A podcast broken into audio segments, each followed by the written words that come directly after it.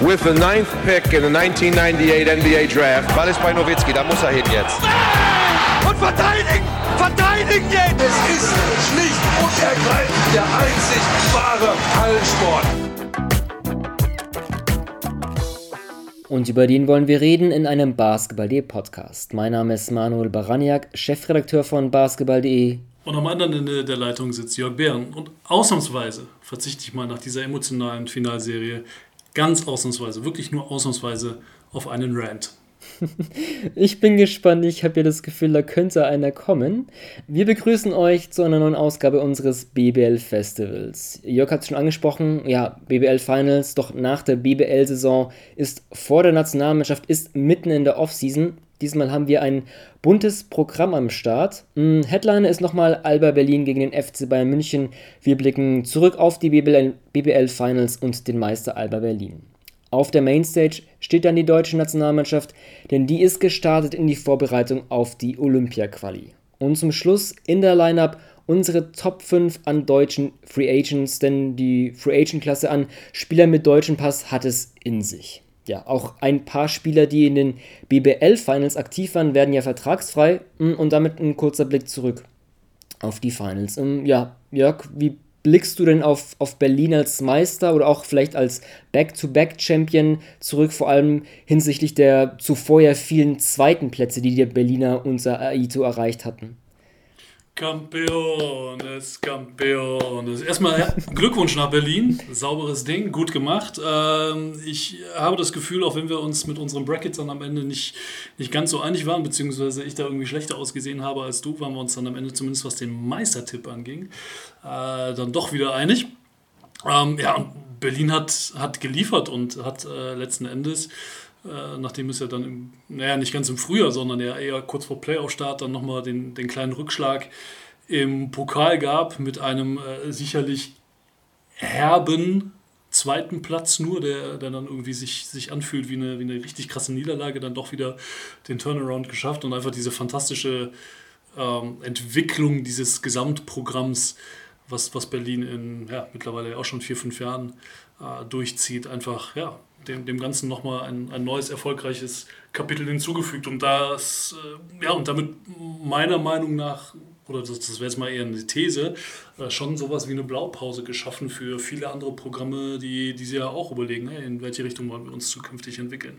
Hm, ja. ja, der Begriff Kultur muss man ja auch sehen, wie man den verwendet, äh, nicht überstrapazieren, aber ich finde, vor allem auf, auf, Alba Berlin passt es eigentlich so gut. Du denkst, du sprichst bestimmt den, den Nachwuchsarbeit an. Das ist ja auch ein langer Prozess. Der hat ja auch natürlich schon vor Aitos Antritt ähm, im Sommer 2017 begonnen und das ist ein langwieriger Prozess, aber er zahlt sich mehr und mehr aus und ja, trotzdem auch die, die jetzt vier Aito-Jahre natürlich auch sehr interessant. Ähm, ja, in den ersten beiden Jahren gab es ja auch, waren sie die Berliner fünfmal in einem Finale oder in den Finals, je nachdem, ob es ein Endspiel war oder eine Endspielserie. Da wurden sie ja fünfmal Zweiter, immer Meister, immer Pokal und auch im Eurocup und jetzt in den vergangenen zwei Jahren, ja, viermal in den Finals und dreimal ähm, ja, den Cup geholt. Und das ist eine, so eine Entwicklung, wo man sich auch so nicht nur auf diese Meisterschaft jetzt, sondern auch allgemein der Trend, okay, das zahlt sich so richtig aus, diese, diese Kultur, dieses ähm, dass man eben, na, vor allem in der Saison, wo ja der Spielplan sehr hart war, die Saison sehr, sehr hart, und da hat man auch gesehen, wie diese, diese Next-Man-Up-Mentalität, die auch auf die Berliner auch zutrifft, in ein bisschen anderem Maße vielleicht als wenn wir über Ludwigsburg auch in dieser Saison gesprochen hatten, aber auch einfach als Beispiel finde ich, ja, ein Tim Schneider, ein Malte Delo stechen in dieser Serie insofern heraus. Beide knapp zwölf Minuten, vielleicht nicht so sehr mit Punkten überzeugt, aber beide haben eigentlich immer, bis auf Delo im zweiten Spiel, beide immer im vierten Viertel gespielt, haben dann wirklich ja, wichtiger Akzentes gesetzt mit Würfen, mit Delo mit, mit ein bisschen nerviger Defense gegen Wade Baldwin und auch dieser, dieser, ah, ich fand auch geil, diese Hookshot aus der Drive aus der Ecke, Fand ich echt einen, starken Move von Dale und auch, auch, auch Luke Sigmas Gesichtsausdruck danach war echt super. Ich habe da so ein kleines GIF gebastelt, wo Jason Granger so die, die Muckis macht und Delo dann den Chestbump zu, zu Sigma und er dann irgendwie so ein Gesicht so zum, wie so Jason, okay, der Junge hier, die Veterans, der hat voll die Moves drauf. Das war echt eine, ja, passte so gut, weil du hast halt die, die zwei Veterans, Granger natürlich als Finals MVP, Sigma als eines der beiden Gesichter, vielleicht mit Peyton Siva auf den ausländischen Positionen in der Ito-Ära und dann kommt eben dieses Berliner Eigengewächs, ähm, einer der vielen Eigengewächse und na, hat so einen krassen Move drauf oder auch eben allgemein in den Finals und ja, sowohl punktuell in dieser Endspielserie als auch allgemein in der Zeit der Ito, wie sich das entwickelt. Ähm, ja, das kommt jetzt irgendwie so aus Berliner Sicht zum Positiven. Ähm, diese Kultur, dass man eben Nachwuchskräfte früh in Verantwortung zieht, das war mehr denn je, finde ich, in dieser Endspielserie mit einer breiten, auch deutschen Rotation, trotz Verletzungen, wirklich ausschlaggebend für den Titelgewinn. Ja, ja und es gab ja noch eine sehr ähnliche Szene äh, mit Delo, wo er dann auch äh, auch in der linken Ecke stand, aber dann äh, auch Ende der Shotclock und dann kriegt er noch die Pocke und dann gegen den, gegen den rausrotierenden Verteidiger echt völlig abgewichst, halt Shotfake, ein Dribbling rein und dann macht er halt das Ding aus der Mitteldistanz. Wo du hast, ey, das ist so, wie du eben schon sagtest, so ähnlich wie bei dem Hookshot, das ist halt so ein Veteran-Move, weißt du, so völlig, völlig gelassen aus dem Fluss des Spiels heraus und er weiß genau, ja, ich habe noch die Sekunde, um mir das Dribbling zu nehmen und ähm, das, das hat schon echt echt richtig, richtig Freude gemacht. Und ähm, ich glaube, Delo ist auch ja, in, insofern auch ein Erfolgsfaktor gewesen, weil er gefühlt ähm, zu den Matchups wie Arsch auf einmal gepasst hat. Also ich sag mal, das, was, was im, im Halbfinale für, für München alles oder in vielen Matchups gepasst hat gegen Ludwigsburg, ähm, fand ich, hat dann jeweils in der, in der Finalserie besser eben für, für Berlin gepasst. Also quasi Malte Delo hat da so ein bisschen die, die Rolle von Robin Amaze übernommen, die der wiederum im Halbfinale hatte. Mhm. Ne, weil, ja, ja. also, weil, weil Amaze auf einmal im Halbfinale völlig aufgeblüht ist. Ja, aber weil er halt einfach auch eine, eine, Rolle hatte, ein Assignment hatte, was er auch ausfüllen konnte, was ja auch eine, eine Riesenqualität ist.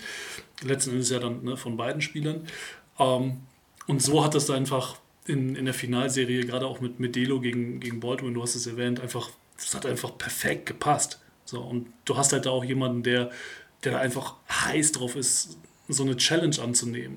Ne? Und dass du äh, aber tatsächlich im, im Berliner System insgesamt die Jungs über die Jahre eben dahin entwickelt hast, dass sie äh, nicht nur spielerisch so weit sind, sondern auch, dass sie, dass sie halt mental äh, so weit sind, in solchen Momenten abliefern zu können, ähm, spricht halt für sich. Und, und Delo ist da letzten Endes äh, hoffentlich so äh, hoffen wir mal für den deutschen Basketball in Summe auch nicht der, der letzte seiner Art gewesen. Hm, ja, absolut. Ja, das ist ein guter Punkt, ja. Interessant mit der Mace natürlich auch, der auch dann so als ja, ist ein noch größerer Flügel, Delo ja 1-2, Amaze ja eigentlich 2-3 und ähm, Amaze dann auch, du sprichst es an, Ludwigsburg ja auch Jalen Smith verteidigt oder auch schon gegen Kreuzheim, Trable Haynes so den Einser aufzunehmen, war auch dann ja Delos Spezialrolle. Ansonsten, wenn wir über Berliner Jungs sprechen, natürlich auch Maudo Loh, und was ich da auch interessant finde, vielleicht ähm, um sowohl auf diese Finalserie als auch allgemein den Be Berliner Stil unter Ito anzusprechen. Mm, also ich hatte, ja, seitdem Aito auch da ist, habe ich auch mich viel mit dem Berliner Basketball natürlich beschäftigt, habe auch ähm, analysiert, Statistiken erhoben und da war ja am Anfang, fand ich schon so dieses so schön dieses freie Spiel war, diese Offscreen-Action und okay, wir machen es im Zusammenspiel und nicht viel eins gegen eins, hat man halt schon gesehen am Ende, okay, wenn es dann auf Playoffs und vor allem auf eine Finalserie angekommt, wo sich die Teams besser kennen, wo die Defenses besser werden, wo vielleicht auch viel geswitcht wird, da brauchst du halt einfach Leute, die man auch im 1 gegen 1 wirklich die Verantwortung übernehmen, die da herausstechen. Und am Anfang fand ich, das hat sich auch durch die statistische Auswertung gezeigt, waren sie da eben nicht so effizient. Dann beim Finalturnier letztes Jahr hat sich sie schon ja, in eine bessere Richtung entwickelt und das fand ich auch, auch in dieser Finalserie oder allgemein in den Playoffs ähm, wirklich herausstellen. Und da ist eben, wenn ich jetzt Berliner Jungs anspreche, eben ein Maodolo oder auch ein Jason Granger. Ich hatte ja in irgendeinem unserer Podcasts ja auch mal so als die in Anführungszeichen positiven Sollbruchstellen erwähnt, weil es eben meiner Meinung nach wichtig ist, dass du eben mal aus diesem ähm, egalitären System eben ausbrichst und eben man auch dann jemand eins gegen eins geht. Und Granger und Lowe, also sind halt prädestiniert dafür, weil einfach das ihr Spiel ist, aus dem Face-Up mit vielen Dribblings auch mal, ähm, entweder eins gegen eins oder aus, aus, aus der Ballhandling-Action. Und das fand ich in der Finalserie auch offensichtlich, dass die da eben übernehmen können müssen und das auch wirklich, ja, sehr effizient und, und in, in, in Crunch-Time los. Weiß ich nicht, diese neun Punkte in den letzten 84 Sekunden des ersten Spiels waren ja auch so wirklich eine Maodolo-Show und was halt alles kann mit diesen ja, schönen Crossover-Moves auf die linke Hand, Stepback, so smooth und Granger 29 Punkte im entscheidenden Spiel zur Meisterschaft. Ähm, ja, das ist auch, ja, war sogar die, der dritthöchste Wert. Ich habe es mal auch ausgewertet. Äh, das hatte die digitalen Datenfassung in, in einem Finals-Spiel. Da sind auch übrigens ganz, ganz viele Berliner in den, in den Top-Rängen. Also, ja, deswegen auch so für mich sowohl in dieser Finalserie als auch allgemein diese Entwicklung, okay, wir haben doch mal Spieler, die eben übernehmen können, eins gegen eins spielen können, was du eben brauchst und deswegen auch Jason Granger, Mario Udulu, ja, sehr, sehr starke Verpflichtungen im, im Sommer. Ja, ja, ja, ja, ja und ja. Also das ist genau das, was wir, was wir auch immer so, so oder wo wir auch immer uns so ein bisschen gefragt haben, ne? so, ja, wer, wer macht es denn jetzt am Ende bei Team A, B, C, D, E, ganz egal, mit, mit wem du dann da in die, in die Playoffs am Ende des Tages oder am Anfang des Tages ist es ja viel mehr äh, gestartet bist. Ne? So, auf, so, wer holt dir die Kastanien aus dem Feuer, wenn es mal spitz auf Knopf steht? Ähm, und, und die beiden haben halt ja, mit einfach äh, am, am, am besten abgeliefert und äh, auch völlig zu Recht dann am Ende äh, Jason Granger auch Finals MVP geworden, auch wenn er ähm, in den ersten drei Spielen fand ich auch echt mehr so als Organisator, als Strippenzieher in Erscheinung getreten ist. Ähm, klar, und natürlich dann dieses überdominante Spiel 4, ähm, was es dann so ein bisschen für ihn, ja, was, was dann sicherlich äh, jetzt bezüglich der MVP-Wahl ähm, die, die Waage hat in, in seine Richtung kippen lassen. Da, da, da ganz kurz, ich habe mich auch dann, also ich muss zugeben, ich hatte mir die Frage irgendwie gar nicht so gestellt während der Serie, weil du auch überrascht. Ach, stimmt. Ich hab, bei, mir, bei mir kam die Frage erst tatsächlich so zur ja. Halbzeit von Spiel 4, dass ich gedacht habe, okay, ja wenn, die, wenn, wenn die das gewinnen, wird die Frage kommen, Jörg, wer wird denn MVP? Ja. Gib, mal, gib, mal, deine Stimme ab. Und äh, ich, also du hast ja sonst ganz oft irgendwie Serien oder in der, in der Regel ist es ja so, dass du bei einer Serie, dass sich irgendwer ganz klar als The Man irgendwie rausentwickelt und wo du sagst, okay, das ist so der, der, äh, der da irgendwie, irgendwie am ehesten der ganzen Geschichte seinen Stempel aufdrückt. Aber in der Serie auch, ich glaube, das war aber auch der Tatsache geschuldet, dass sie so extrem knapp war, ähm,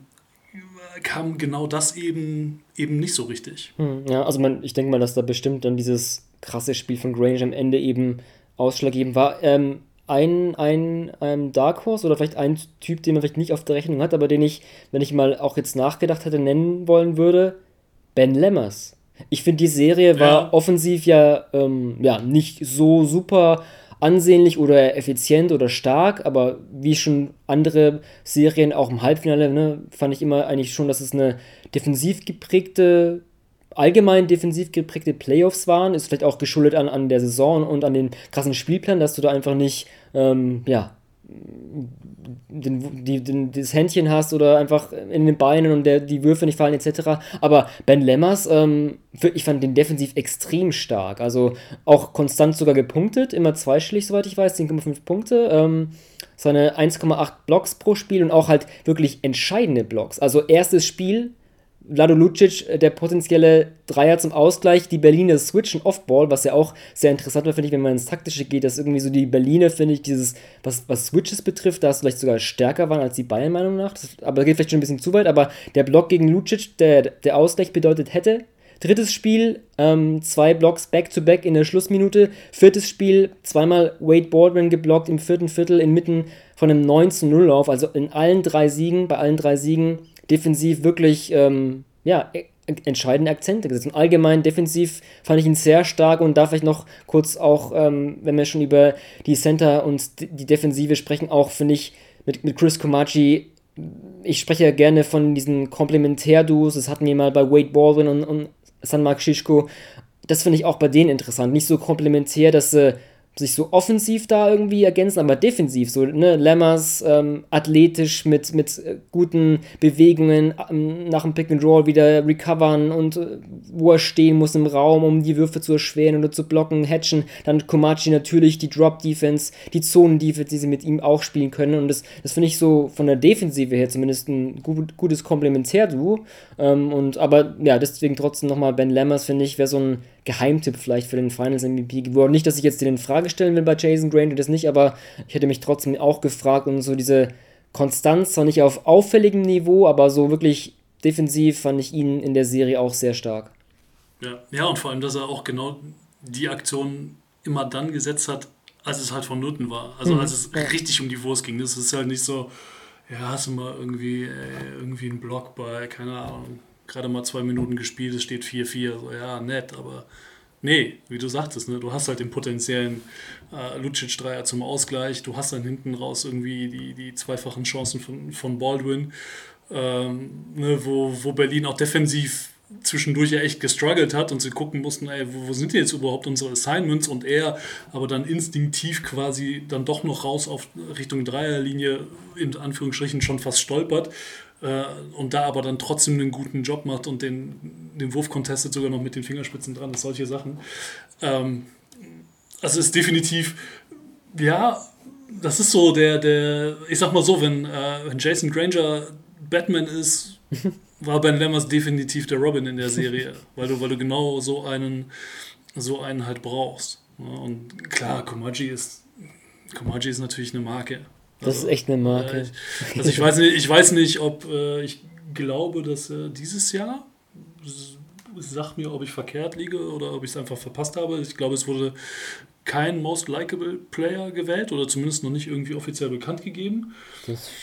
Aber ich, ich würde, ich würde äh, durchaus einen Fünfer darauf setzen, dass wenn die Wahl, äh, wenn es die Wahl gäbe, dass Chris Komaji da ziemlich weit oben landen würde, auch wenn er nur relativ wenig gespielt hat. Äh, also der, der Typ schreit doch danach, äh, wieder endlich volle Hallen zu haben. Hm, weil, ja, der so, weil, der, weil, der, weil der von allen gesehen werden will und die Nummer mit dem Daumen, ne, der, der Commodus-Daumen ist natürlich absolute Weltklasse. Also, ja, das war. Das, das, schneller, schneller kannst du dir dein Markenzeichen gar nicht gar nicht machen. Ja, es ist schon natürlich ein, es ist halt schon so, okay, you talk the talk, gonna walk the walk. Also da muss natürlich auch, ähm, auch dann was zeigen. Also, ähm, aber ja, das ist, wir haben ja schon, ich glaube, das war dann auch direkt das erste Spiel, als dann in Berlin, was beim, glaube ich, ersten Mal gegen ähm, 1000 Fans zugelassen, aber da auch eben Komachi gegen Ulm schon direkt gesehen, dieses, ja, na, ich glaube, was jetzt der Block oder was ein Dank, wo dann auch die Fans angeheizt hat und ähm, hat man direkt gesehen. Ich habe auch jetzt ein, ein, Foto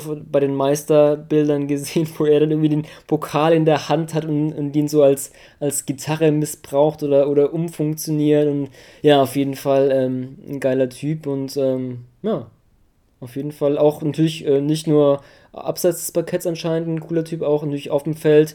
Ja, wirklich wichtiger Schlüssel für die Berliner, dieses ähm, um da noch kurz auf Sportliche zu gehen, dieses, sie haben ja nicht so viel Zone gespielt, aber immer mehr abgewechselt, finde ich. Das fand ich auch interessant. Mhm.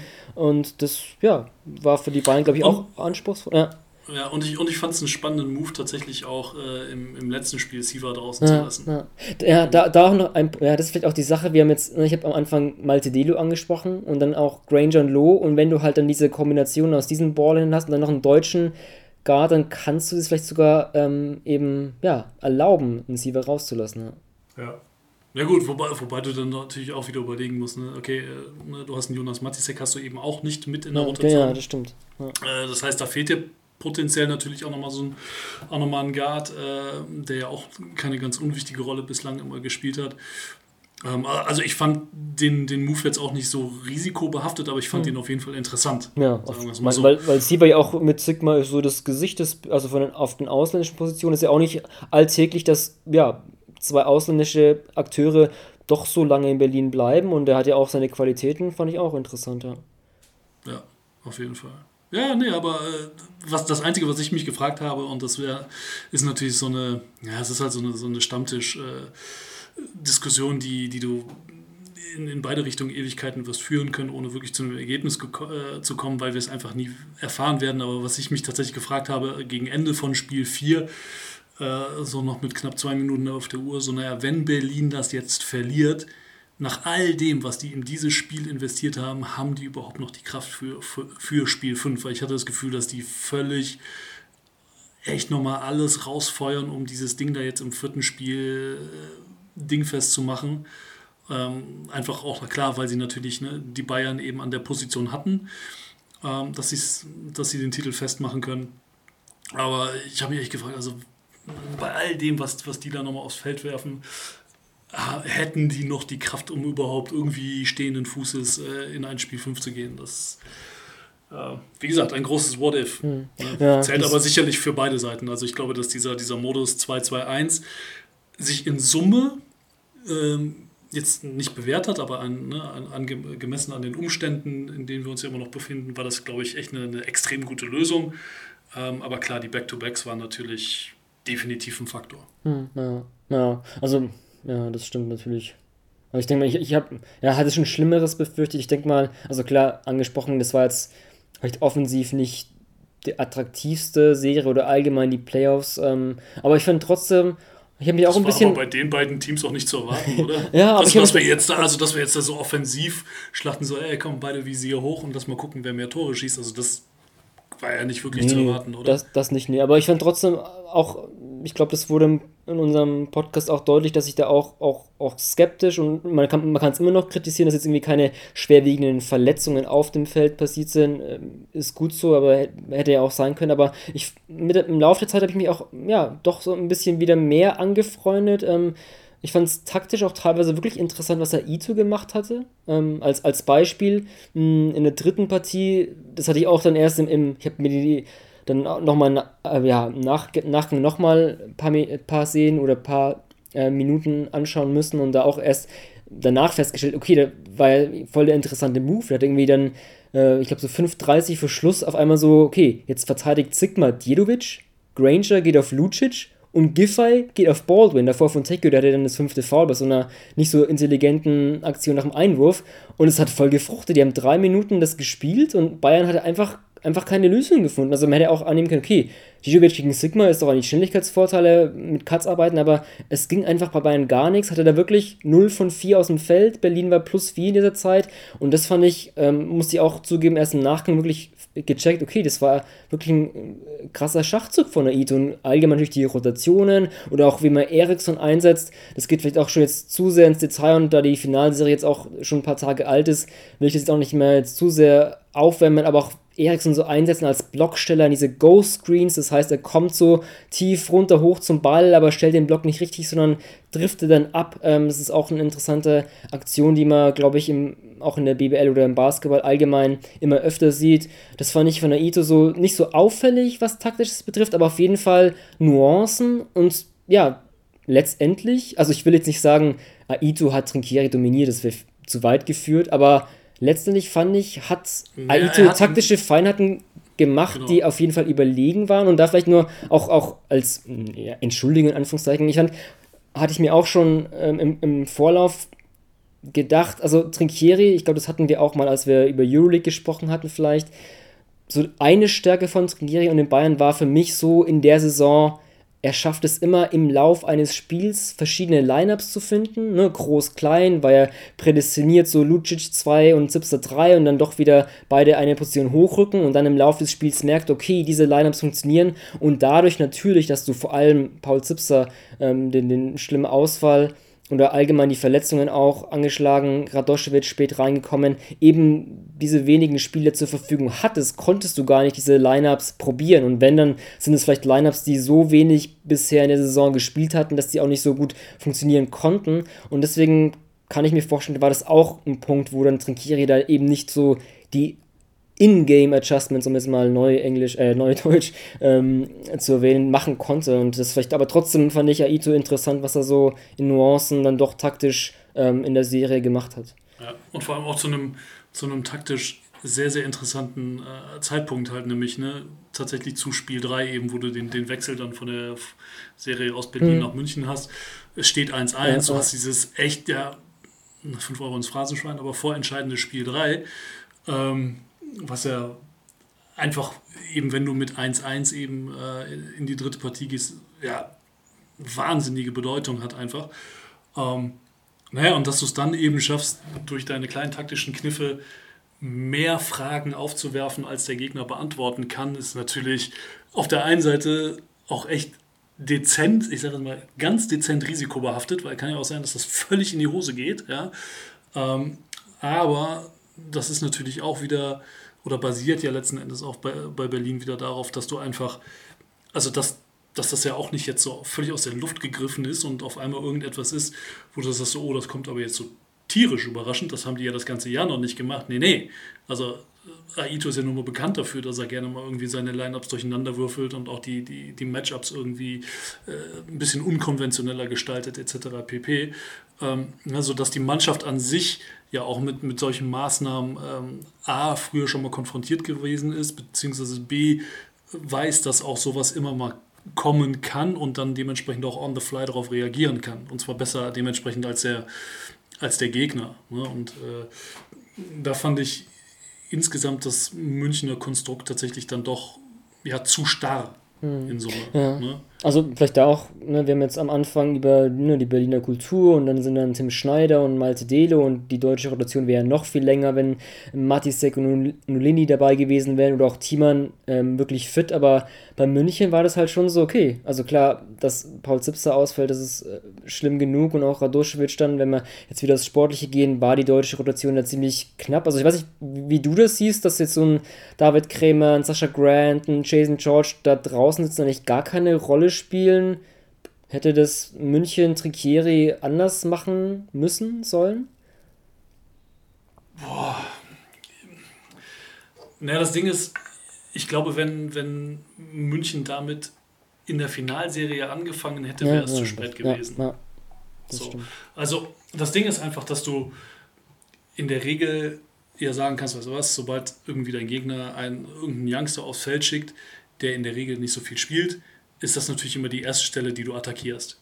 Oder ist das eine der, der, der Stellen, die du eben entsprechend als Gegner attackieren kannst. Und das ist wiederum das Problem, wenn du gegen Berlin spielst. Die bieten dir eben diese Angriffsfläche nicht, weil die Jungs halt nicht nur zwischendurch mal irgendwie am Ende zwei Minuten Garbage Time reingeschmissen werden, sondern ja, die stehen halt regelmäßig auf dem Platz. Und dann ist es völlig egal, äh, wie jung oder wie alt ein Malte Delo ist. Ja, oder wer auch immer da dementsprechend kommen mag. Das ist halt völlig egal, weil die fest in, dieses Konstrukt, in diesem Konstrukt verankert sind und dementsprechend aber auch die Veterans außenrum ja, wissen, ah, okay, das ist ein Youngster, ich muss da schon so ein bisschen auch auf denjenigen aufpassen, aber du weißt auch ganz genau irgendwann als Veteran, hey, weißt du was, der Malte, der macht mir auch den Hookshot da rein, wenn es sein muss, und dann kann ich mich mit dem freuen. Ne? Also irgendwann entwickelst du da einfach auch ein äh, gegenseitiges Vertrauen und ähm, also basketballerischer Natur und, und das hast du halt einfach in, in, in dieser Form nicht, nicht beim München. Ne? Also ohne Sascha Grant irgendwas wegzunehmen, ohne Jason George irgendwas wegnehmen zu wollen. Aber wenn du halt auch einfach nie, nie so diesen, diesen Rhythmus entwickeln kannst mit der Mannschaft, na, dann bringt es, glaube ich, auch relativ wenig, dich da für fünf Minuten reinzuschmeißen, damit irgendwer anderes mal durchschnaufen kann. Also ich glaube, das wäre tatsächlich in, zu der Phase eher kontraproduktiv sogar gewesen. Hm. Das ist ein guter Punkt, aber deswegen hätte man ja auch vielleicht sagen müssen, okay, man hätte früher anfangen müssen oder es konsequenter oder konstanter durchziehen müssen. Ich fand ja eigentlich schon am Anfang der Saison, dass zum Beispiel Sascha Grant wirklich auch einige Minuten gesehen hat. Also es gab so nicht sogar Euroleague-Spieler, wo er gestartet ist. Ist ja auch so ein Trinkieri-Move, das kennt man noch aus Bamberger Zeit. So Spieler starten zu lassen, die vielleicht am Ende nicht über, keine Ahnung, äh, fünf oder neun Minuten rauskommen, aber so zu starten, das kennt man von ihm ja auch. Oder auch Jason George, ich fand, gab es so eine Phase, der hat mir richtig gut gefallen mit seiner Defense. Ich glaube, David Krämer war vielleicht taktisch nicht so passend für Trinkieri, aber die anderen beiden, die haben ja auch wirklich in der Saison Phasen gehabt, wo sie dann doch mehr Rotationsminuten gesehen haben. Deswegen frage ich mich auch, das hätte man vielleicht auch mit auf Blick der Saison irgendwie auch anders vielleicht navigieren können. Das ist auch ein Lieblingswort von Trinkiri. Ähm, ich habe da auch noch ein Zitat. Ja, das, das, Ding ist, ja. das Ding ist halt, es ist, es ist halt auch schwer, wenn du dir die Münchner Saison anschaust. Also klar, von den Spielen her sind sie genauso, also haben sie ja sogar ein paar mehr abgerissen letzten Endes als Alba Berlin, aber äh, du hast halt ein paar Ausrutscher mehr in der Liga. Sprich, du musst in der Liga musst du dann doch irgendwie gucken, dass du, dass du noch inklusive Heimvorteil zumindest in die erste Playoff-Runde gehst. So, und ne, du wirst halt Vierter, Berlin relativ souverän Zweiter oder ziemlich souverän am Ende des Tages Zweiter. So, und in der Euroleague hast du halt einfach diese historische Chance, nicht nur in die Playoffs zu kommen, sondern wie sich hinten raus feststellt, wie wir hinten raus festgestellt haben, bist du halt, naja, bis auf ein Gefühl, bis auf den Fingerschnippen bist du dran, tatsächlich bis ins Top 4, bis ins Final Four einzuziehen. Das heißt, da kannst du es dir dann vielleicht auch tatsächlich eben, weil du, weil du eben so erfolgsgetrieben bist, tatsächlich vielleicht auch weniger leisten, ne, die, die Jungs da mehr ranzuführen. Während das äh, Berliner Programm, auch wenn du zwar zu dem Zeitpunkt ne, noch Double, äh, amtierender äh, Double-Gewinner gewesen bist, aber du hast halt einfach auch in den Köpfen der Leute so diese Leichtigkeit installiert, äh, weil du halt sagst, ey, was, ey, wir wollen noch junge Spieler entwickeln. So, ne, so. Und wir sind nicht der Favorit. So, und und ne, das, das, das setzt sich irgendwann so in den Köpfen der, der Leute fest und dann, dann kannst du natürlich auch viel befreiter sicherlich an, an gewisse Dinge rangehen, als das ein FC Bayern München kann. Hm, ja. Sorry, ich habe dich unterbrochen. Nee, nee, interessanter Punkt. Äh, aber nee, was du auch gut angesprochen hast, das, das passt nämlich ganz gut, weil ähm, ich hatte mir auch es ist mir auch wieder gekommen, als es die Diskussion gab mit, mit ähm, deutschen Rotationen und junge Spieler einsetzen. Äh, mir ist es im Kopf hängen geblieben. Und zwar äh, habe ich jetzt auch ein, ein, Zitat von Andrea Trinchieri. Und zwar hat er das auf der Auftaktpressekonferenz gesprochen, als er ja, als neuer Headcoach vorgestellt wurde. Also das war im September. Da stand der Kader noch nicht ganz fest. Und da hat, finde ich, Andrea Trinchieri ganz interessant, interessante Dinge gesagt. Da hören wir mal, hören wir mal rein. I really would love and like to do something with prospects and um, try to find a niche to develop while you're playing. That is very difficult. Uh, some younger players. So this, you know, it's a plan. How we're going to execute the plan, we are still talking about this, but this is the, the plan of Marco, Daniel, and me. And I believe it's, uh, it's important. It's important. We need to, to do the things in a different way. We cannot have a roster of 15, 17 players that already play EuroLeague or won titles in the Bundesliga and all this. So we need to go step by step it's a kind of, I would say, soft rebuilding. Also das, ja, ganz interessant. Du hast gerade angesprochen, okay, die, diese Chance einer historischen Euroleague-Saison, als ich mir auch jetzt das Zitat nochmal vergegenwärtigt habe oder auch jetzt natürlich nachgehört habe und rausgekramt habe oder auch so die, die Saison der Bayern habe Revue passieren lassen, vielleicht, also keine Ahnung, das hat er auf der Pressekonferenz gesagt, kann man natürlich auch, auch hinterfragen, inwieweit es dann auch wirklich geplant war, vielleicht junge Spieler spielen zu lassen, zu entwickeln, aber vielleicht war es ja auch so, also man wird ja auf bayerischer Seite ja auch, denke ich mal, nicht angenommen haben, okay, wir werden hier fast ins Euroleague Final Four einziehen mit dem Kader, wo ja auch nicht viele von außen vielleicht wirklich ein Pfifferling geben. Das hat sich dann vielleicht auch, habe ich mich gefragt, so im Saisonverlauf natürlich auch gezeigt. Das ist ja auch ganz logisch, dass du irgendwie merkst, okay, krass, wir haben jetzt irgendwie so ein Team, das funktioniert, das funktioniert in meiner Philosophie. Wow, das ist ja voll gut, auch jetzt entwickeln wir uns so weiter, dass sich das erst so on the fly so gegeben hat, okay, wir müssen vielleicht dann diesen oder Plan oder dieses Soft Rebuilding können wir vielleicht jetzt doch gar nicht so machen, wie wir vielleicht am Anfang der Saison ja, überlegt hätten. Also das habe ich mich gefragt, ob das vielleicht auch ein Punkt war, aber trotzdem fand ich es interessant, dass, dass ich, das auf der Auftaktkonferenz gesagt hätte, vor allem so Soft Rebuilding passt ja eigentlich irgendwie, also klar, Rebuilding, das Wort kann man natürlich auch in, in verschiedenen Aspekten sehen, mit, mit Organisation, Infrastruktur etc., aber das ist ja auch schon sehr ein Wort, das auf ähm, Nachwuchsspieler und unerfahrene Spieler und, und äh, Minuten geben. Und äh, ja, das hatte man letztendlich in München jetzt, wo, wir, wo die Saison vorbei ist, ja eigentlich nicht so, wie sich vielleicht die, die ähm, Worte am Anfang der Saison anhören, äh, muss, ich, muss ich sagen. Ja. ja, das stimmt. Ja, wobei du halt grundsätzlich ja eigentlich alle Teile hast, die du, die du für sowas brauchst. Ne? Also gerade auch äh, struktur- und infrastrukturell vor allem. Ja. Ähm, ja, bin mal, bin mal gespannt, äh, was da, was da noch kommt. Ähm, weil ähm, es kann ja auch immer sein, dass du, dass du halt jetzt oder dass dir gerade so eine Saison wie die, diese ähm, dir gezeigt hat, also dir gleich dem FC Bayern München gezeigt hat, naja, erstmal sind wir froh, dass wir, dass wir irgendwie durch diese Saison gekommen sind mit den 90 Pflichtspielen, die wir da jetzt hatten, was eine brutale Zahl ist übrigens. Mhm. Also das dann schlackert man immer wieder mit den Ohren. Ähm, ne, aber dass du, du schaffst es halt auf nationaler Ebene, äh, einen Titel abzugreifen, du gehst ins Finale. Ähm, du bist nur, wie gesagt, echt nur ja, tatsächlich äh, ein Münzwurf davon entfernt, äh, irgendwie ins, in die Endrunde in der Euroleague einzuziehen. Ähm, und dann ist so, und dann, dann ist die Frage tatsächlich, okay, was für Lehren ziehst du jetzt aus, aus dieser Saison mit Blick auf die kommende, ähm, um dann vielleicht tatsächlich da nochmal die, die Rädchen Mühe weiterdrehen zu können. Ne? Und wenn du halt, ähm, ja, als, als große Stellschraube feststellst, naja, es ist halt, äh, jetzt, jetzt fällt mir nur als Englische, also im Englischen Fatigue ein. Hm. Äh, Müdigkeit. So, so Verschlei ja, Müdigkeit, Verschleißerscheinungen im Laufe des Jahres. Ähm, ist natürlich somit eines der offensichtlichsten, offensichtlichsten Rädchen, an denen du drehen kannst, ist eben einfach, naja, halt eine, eine breite Rotation. Hm.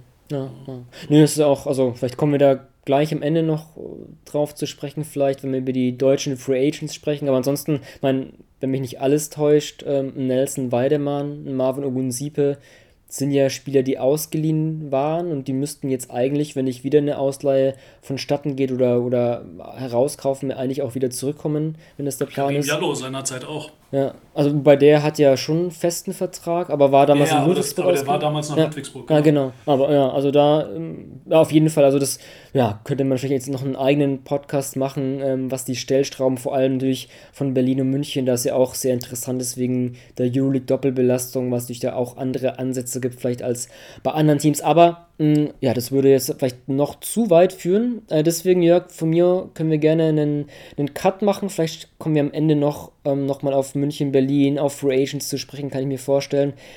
Aber ja, das war die, die Vergangenheit sozusagen, hm, die BBL Finals seit ein paar Tagen äh, passé. Aber jetzt die Gegenwart ist die deutsche Nationalmannschaft, denn ja, es geht Schlag auf Schlag, ähm, vor allem natürlich für viele Berliner ähm, harte Zeit nach dem Spielplan jetzt direkt zur Nationalmannschaft. Aber der Supercup steht am Wochenende an, denn das große Ziel ist ja die Olympiateilnahme ähm, Ende des Monats, die Olympia-Quali. Deswegen wollen wir jetzt äh, ja, über die Nationalmannschaft sprechen. Allerdings nicht nur sportlich, Jörg. Ähm, ja, ich glaube, das ist einfach ein Thema, das, da kommt man nicht dran vorbei. Ähm, das ist richtig. Ich finde auch, das war ein sehr guter Move von äh, Henrik Röde, Roy Rana, ins, äh, in den Coaching-Staff mit aufzunehmen. Ist das, ist das die, die Personalie, über die wir reden wollen? Ah, das ist der, der Kanadier? Kanadier. Und auch, glaube Sacramento Kings, glaube ich, hat er auch. Genau, ähm, äh, aber tatsächlich. Zu, zu, zu, wenig, zu wenig über ihn gesprochen. Ich glaube, da sollte eigentlich mehr gesprochen werden über diese Personalie, das stimmt. Also, ja, ich, weiß, ich weiß, worauf du hinaus willst. Und ich bewahre mich jetzt selber hier von einem vorzeitigen Doch-Rant. Aber tatsächlich, äh, zumindest in einer, in einer halben Zeile sei das erwähnt, dass das ein sehr, sehr guter Move ist. Weil äh, wer ihn bislang noch nicht kennt, Roy Ranner ist äh, kanadischer Coach, hat sich da vor allem äh, ja, verdient gemacht um den, um den Nachwuchs vor allem. Ähm, Gerade auch die, die großartige äh, 3, 4, 95er Generation. Also wir reden da von äh, einem mittlerweile in Europa sehr etablierten Kevin Pangos beispielsweise. Wir reden da von einem Andrew Wiggins, äh, von einem Anthony Bennett. Äh, das ist so die Generation, die er maßgeblich mitentwickelt hat. Äh, wie gesagt, mit, mit Wiggins und Bennett halt zwei äh, NBA ähm, First Picks ähm, letzten Endes dabei und äh, also wirklich ganz, ganz, ganz, ganz etablierter, wahnsinnig toller Typ, Fachmann, einfach ein, ein Basketball-Brain. Äh, und, und den jetzt da auch noch im, im Hintergrund eben mit äh, an der Nationalmannschaft angedockt zu, zu haben, ist, ist ein Riesenzugewinn, den wir alle bitte nicht unterschätzen dürfen und was wir auf dem Schirm haben sollten. Jetzt wird er ja neuer Bundestrainer. Uh, Hot Take. Hot Take, Manu. ja, Hot nee, nee, nee, das ist kein Hot Take. Aber nee, ähm, ja, das ist was sehr Positives, Roy Runner. Vor allem, wenn du jetzt hier schön die Vita auf, aufzählst, hätte ich gar nicht, ja, coole Sache. Ähm, aber klar, ähm, Yoshiko Saibu ist nominiert worden von Hendrik Rödel. Ähm, ja, ich bin da auch ein bisschen aus den Wolken gefallen, als ich dann dieses 16er Aufgebot gesehen hatte. Ich hätte nicht damit gerechnet, dass man jetzt das nochmal aufwärmen muss, was ja sehr viel Nervenunverständnis gekostet hat. Ähm, damals schon im vergangenen Sommer nach Saibus Social Media Auftritten, Handlungen, Taten, ähm, als auch als der MBC dann ihn ja als Trainingsspieler zu sich geholt hat, hätte ich jetzt nicht erwartet, dass ja man diese ganze Geschichte nochmal durchkauen muss. Und vor allem ist ja das jetzt auch ein höheres Level, weil er ist nicht nur Trainingsspieler beim MBC, sondern er ist einfach jetzt für die Nationalmannschaft nominiert, was ja eigentlich auch einen gewissen Stellenwert haben sollte. Ähm, also ich, ich habe noch keinen Reim mehr drauf machen können, warum der warum Henry Grödel, warum der DBB, keine Ahnung, inwiefern da Absprache auch mit, mit den Verantwortlichen war, weil man muss sich äh, einfach bewusst gewesen sein, zumal was da auch als Saibu ja, im Training des MBC war, gab es ja damals auch schon einen gewissen Shitstorm, zu Recht würde ich sagen, dass der jetzt kommen würde, war natürlich klar und ähm, nach dem Statement oder der Antwort des DBB auf viele fassungslose Fanfragen ähm, kam ja auch eine Antwort, die jetzt auch nicht so, ähm, ich weiß nicht, auch ein bisschen fragwürdig war. Und jetzt das angesprochene Statement von Saibu am heutigen Mittwoch, wo wir jetzt abends aufnehmen, hat für mich keine Fragen geklärt. Es ist keine Distanzierung vonstatten gegangen, warum der Spieler erst nominiert und eingeladen und auf dem Weg zum DBB-Team ist und das nicht vorher passiert. Man hat ein Jahr Zeit gehabt, äh, sich mit dem Nationalspieler Yoshika Sabu zusammenzusetzen und dass es jetzt passiert und ich, ich habe so viele Fragen, ich verstehe es nicht. Kannst, kannst du dir irgendwie einen Reim drauf Komm, machen? Frag, frag mich, Manu. Ich frag mich, Manu. Ich beantworte, ich beantworte warum, dir alles. Warum? Ich versuch's, ich versuch's zumindest. Also ich sag mal so, ist, also als ich es äh, gelesen habe, äh, kam mir zwei Gedanken. Das, das Gute an der Geschichte ist, Yoshi Sabu wird definitiv nicht am Ende des Tages im 12er-Kader stehen. Da bin ich, also da, da lege ich, ja, da bin ich mir sehr sicher. Ich glaube nicht, dass Yoshi Sabu am Ende im 12er-Kader stehen wird.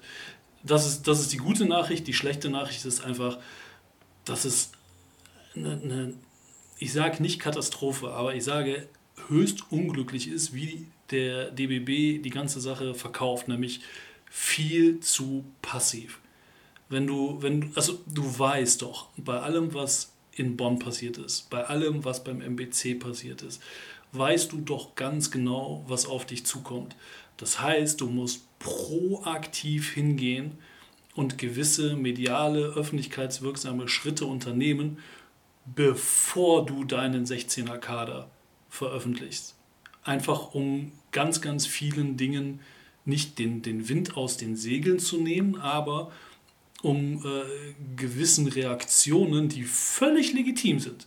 Ich, ich kann da jeden, jedem nachempfinden, der sich darüber aufregt. Aber einfach um, um da entgegenzuwirken und all die Fragen, oder ich sag mal, vielleicht, und wenn es nur ein Teil der Fragen ist, die, die, du, die du jetzt hast, Manu, um, um die schon von vornherein zu beantworten und dadurch, wie gesagt, proaktiv dafür zu sorgen, dass nicht noch mehr Fragen aufkommen. Weil, weil diese Mühle, die, die jetzt angeworfen ist, die sich völlig verselbstständigt, die, und da zitiere ich sehr gerne äh, der Kaiser, ehemaligen Pressesprecher der, der BBL, das ist ein Ding, das kriegst du nicht mehr zurückgeholt. Das kriegst du nicht mehr eingeholt. Das hat sich jetzt so dermaßen schon verselbstständigt. Und diese, äh, ich sag mal, dieses Statement, was du ja eben auch schon äh, genannt hast, oder worauf du dich ja auch schon bezogen hast, dieses Vier-Minuten-Video, äh, das trägt nicht wirklich dazu bei, dass es besser wird. Hm, ja. Ja. Und, und jetzt deine Fragen. ja, also ja, ich kann halt auch einfach nicht verstehen, warum dann Hendrik Rödel Yoshiko Saibu nominiert. Das will mir einfach nicht. Okay, Versuch, versuchen wir es nochmal da.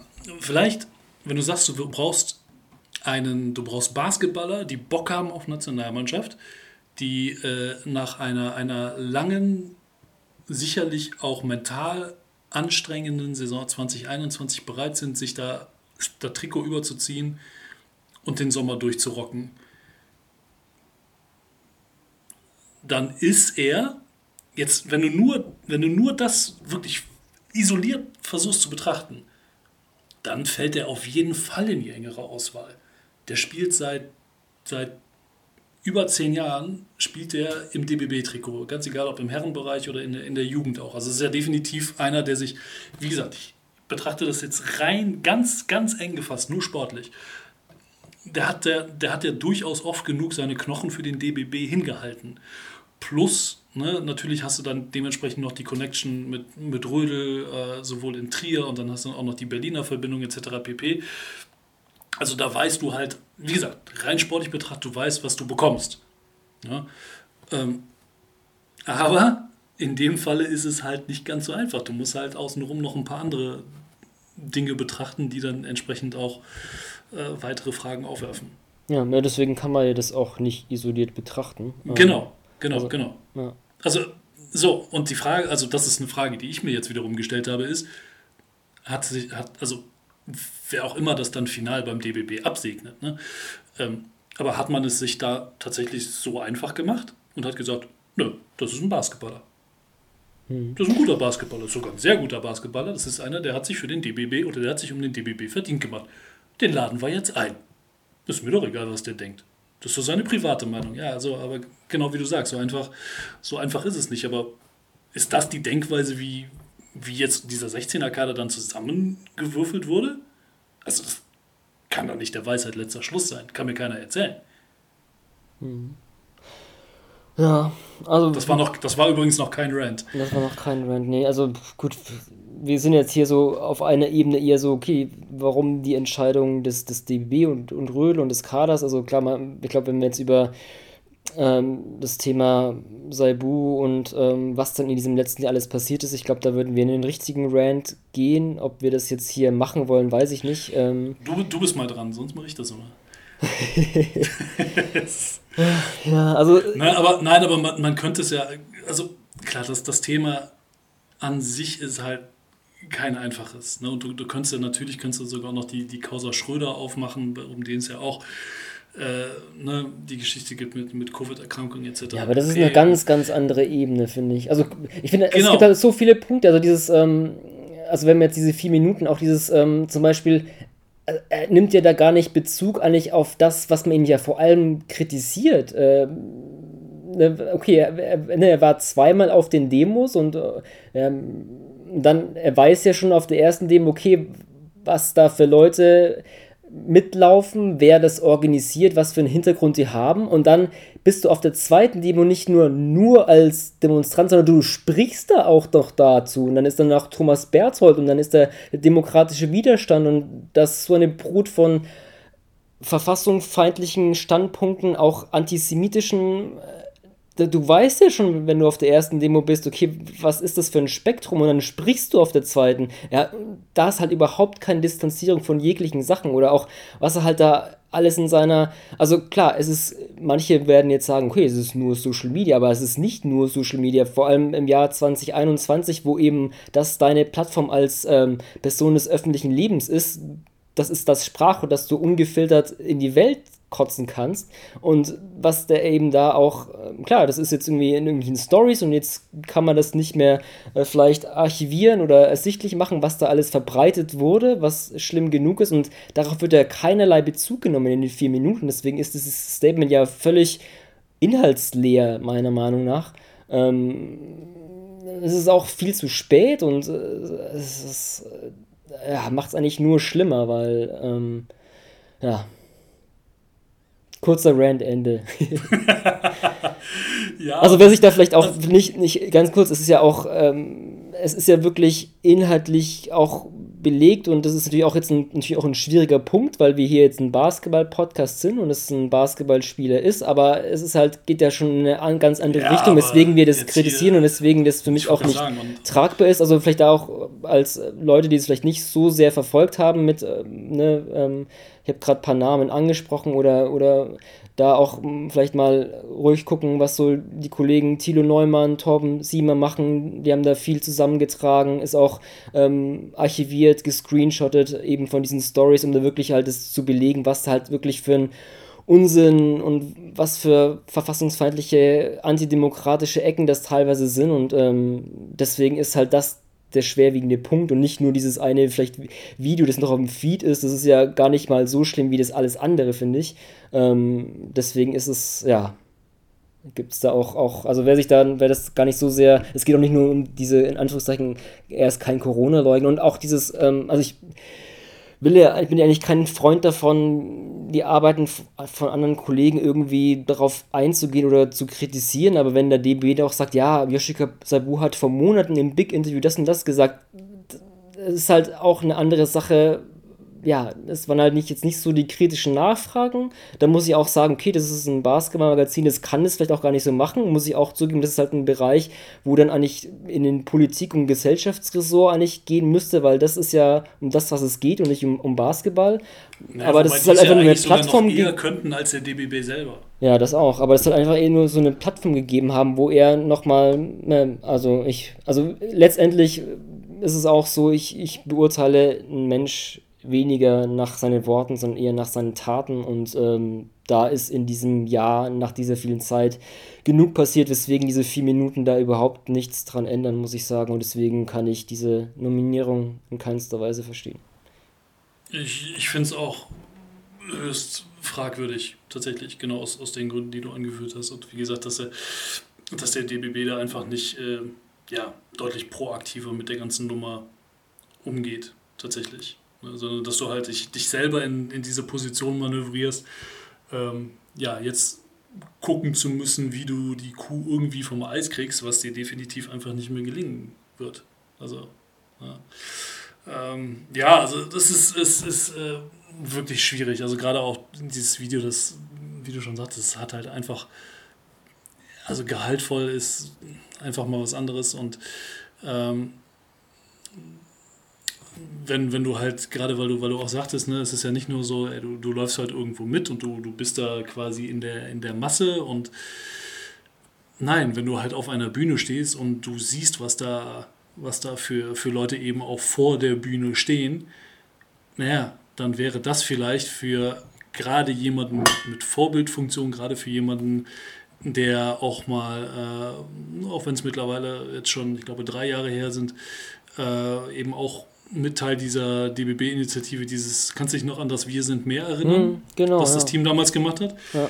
Ähm, wo du sagst, damals naja, in Leipzig, okay. Spiel gegen Israel war das doch. Ja. Genau, oder, oder, und oder Braunschweig, irgendwie sowas, genau.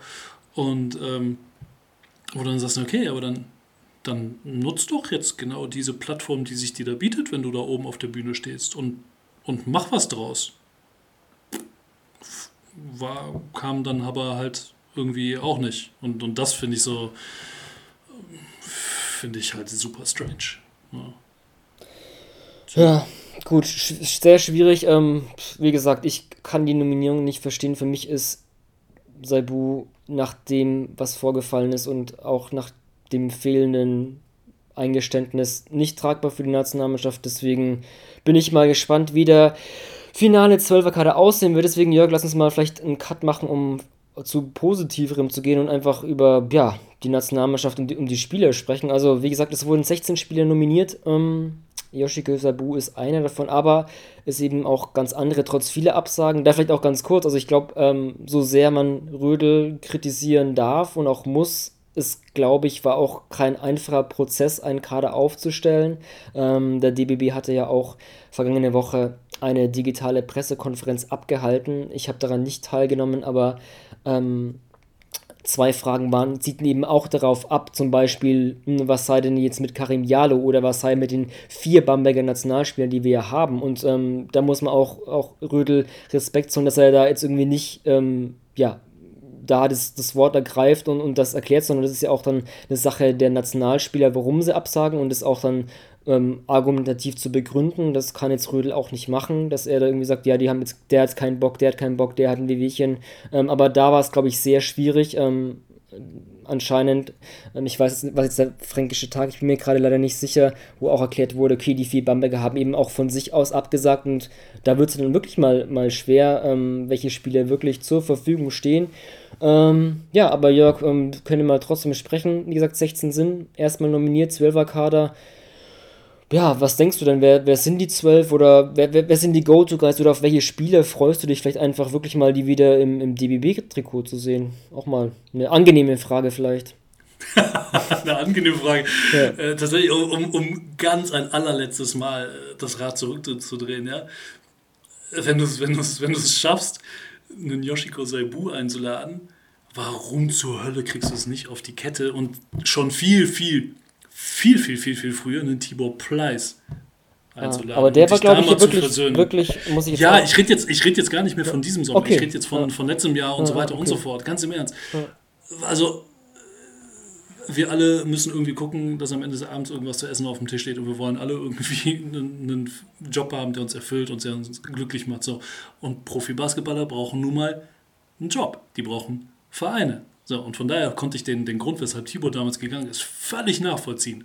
Dass es natürlich für den DBB völliger Käse war, kann ich auch nachvollziehen. Aber ja, äh, wenn du einen nachweislich, einen der, der besten deutschen Center, die wir ja nun mal haben, also wir haben ja auch zum Glück eine ganze Reihe von denen, ja, aber wenn du, wenn du es nicht auf die Kette kriegst, dich über Jahre mit dem auszusöhnen und das echt mal vom Tisch zu bringen, aber du schaffst es, Yoshi Saibu einzuladen, ja, dann weiß ich auch nicht. So, aber das noch final dazu. Äh, Semi-Rant Ende. Äh, ich freue mich auf äh, Mo Swagner. Auf jeden Fall. Doch, Mo, Mo wird, wird riesig, äh, weil genau der so einer ist, der, der, hat, der hat Bock auf den Adler auf der Brust, der hat Bock auf diesen Sommer, der, der hat äh, im, im letzten Jahr mehr Umzüge wahrscheinlich äh, mitgemacht als, weiß ich nicht, andere Leute Socken durchschwitzen und ähm, ja, das ist einfach so ein, so ein mehr als ein Glue-Guy, äh, der tatsächlich, den, den ich in, auch in, in der Truppe als jemand sehe, der, ähm, der nicht nur den Laden zusammenhält, sondern ganz entscheidend mit, mit seiner Spielweise prägt. Hm. Ja, ja finde ich auch, auch interessant, um da auch ja, gleiche Kerbe zu schlagen. Isaac Bonga, ähm, die beiden haben ja, ja bei den Lakers angefangen, war dann bei den Wizards, dann wurde Wagner getradet ähm, und entlassen, dann in Orlando. Deswegen finde ich auch Bonga interessant, auch schwierig insofern, weil sie ja doch ja wirklich kleine Rollen hatten. Ähm, Wagner hatte in Orlando dann zum Ende der Saison zumindest ein paar Minuten abgegriffen und auch als Starter produzieren können, aber war halt auch die Saison schon gelaufen. Bonga in Washington wirklich schwer gehabt, in die Rotation zu knacken und da auch mit einer wirklich kleinen Rolle das finde ich halt auch insofern interessant, okay, die haben ja eigentlich das Potenzial zu viel, viel mehr. Und da bin ich auch gespannt, was für eine Rolle die jetzt auch im DBB-Team spielen werden. Auch ein, meine, wir kennen es ja auch alle noch für Leute vielleicht, die mehr die BBL auf dem Schirm haben als die NBA. Bonga damals in Frankfurt ja auch wirklich viel am Ball gespielt hat, ähm, auf der 1, ähm, Ballhändler und diese Rolle hatte er jetzt so in der NBA nicht, nicht mehr. Da ist ja der Flügel mit Defensivaufgaben. Ich denke mal, auch beim DBB-Team so auf der 2, auf der 3 macht er dann am meisten Sinn, aber da bin ich halt auch gespannt, okay. Ist halt auch zum einen ich finde ihn halt auch so interessant, weil er eben auch schon eine Vielseitigkeit hat. Aber dieser Punkt, okay, in diesen NBA-Jahren hat er halt wirklich so wenig auch wichtige Minuten gesehen. Auch jetzt zuletzt auch immer dann äh, am Ende reingekommen, Garbage Time, das ist halt auch nichts. Deswegen ja, wird es irgendwie auch schwierig, glaube ich, was für eine Rolle er wirklich da spielen kann. Aber auf die beiden finde ich einfach, ja, junge, junge Akteure, die, glaube ich, noch viel mehr Potenzial haben, ähm, das, sie, das sie bisher gezeigt haben, auch, auch interessant. Deswegen gehe ich da auf jeden Fall mit den beiden mit, ja. Hey, und dein Justus Hollatz. Unser, unser, unser Rookie of the Year. Also, äh, ebenfalls am Start. Ja. Ähm, wird vielleicht dann auch ja. beim Supercup, keine Ahnung, Dennis Schröder, wann er immer kommen wird. Ähm, Maudolo, der viel zu viel spielen musste. Andi Obst war auch lange in der Saison. Ich kann mir vorstellen, dass ein Justus Hollatz dann auch vor Ort in Hamburg beim Supercup einige Minuten auf der 1 abreisen wird. Da bin ich, ja, freue ich mich auch. Ja, ja genau, genau aus den Gründen auch einfach, ja. weil, weil die Position noch ja, so ein, ja, nicht, nicht vakant ist, ne? aber genau, man weiß eben nicht so, okay, wie sieht es denn jetzt noch, noch aus mit Dennis Schröder und äh, ja, Maudolo äh, muss, muss nach der langen Saison jetzt wahrscheinlich auch erstmal, äh, weiß ich nicht, das, das ein oder andere Gramm äh, Shampoos vielleicht noch aus den Waden schütteln. Äh, völlig verdientermaßen, ja, und dann ist es, naja, plus quasi Heimspiel für Hollatz.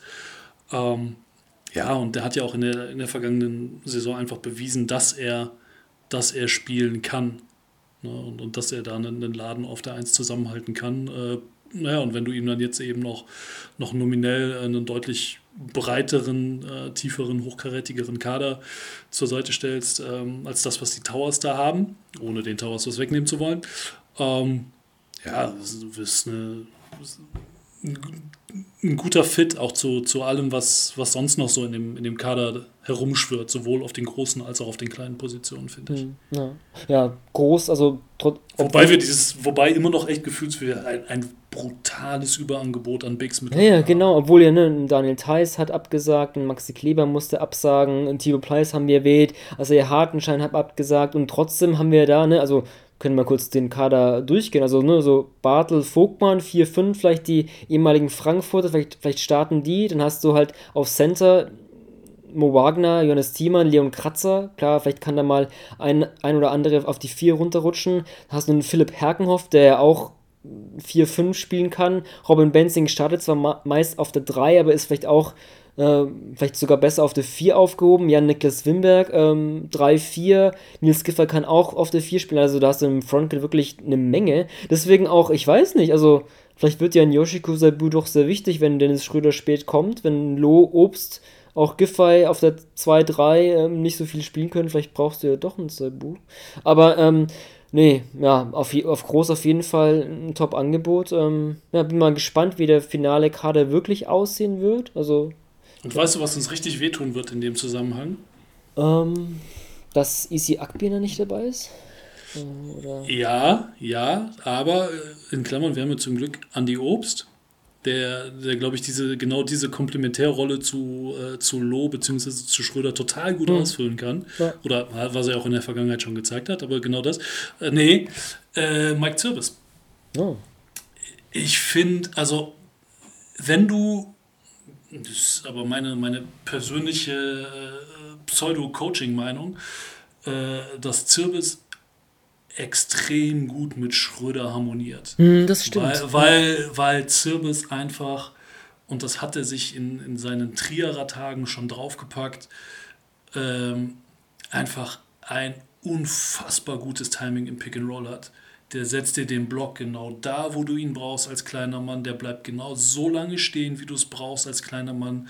Der, der findet immer die richtige Lücke, immer im richtigen Tempo, ist immer anspielbereit und kann halt, ja, und kann halt auch in, in, in Traffic finishen. Ja, absolut. Also ich habe jetzt irgendwie so auch gerade so Flashback, gab es da nicht irgendwie so was gegen Serbien dieses, mal? Irgendwie so ein dieses Ding, Poster wo, wo den Pass durch die Beine spielt? Ja, ja, oder, ja, so, oder so Pocket Pass und dann Zirbis mit dem Poster dann, ja, auf jeden Fall. Nee, das stimmt. Also gut, ich, ich weiß auch nicht zu Mike Zirbis, ob das auch ein Grund war, Absage persönlich. Also, man, er war ja eigentlich jetzt noch der Dubai-Saison, dürfte eigentlich noch fit sein, ähm, eigentlich. Also, klar, so ein Leon Kratze ist dann vielleicht so ein ähnlicher Spielertyp insofern, als beides ja eher so die Oldschool-Center sind und, und nicht den Dreier haben.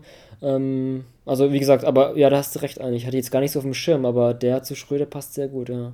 ja.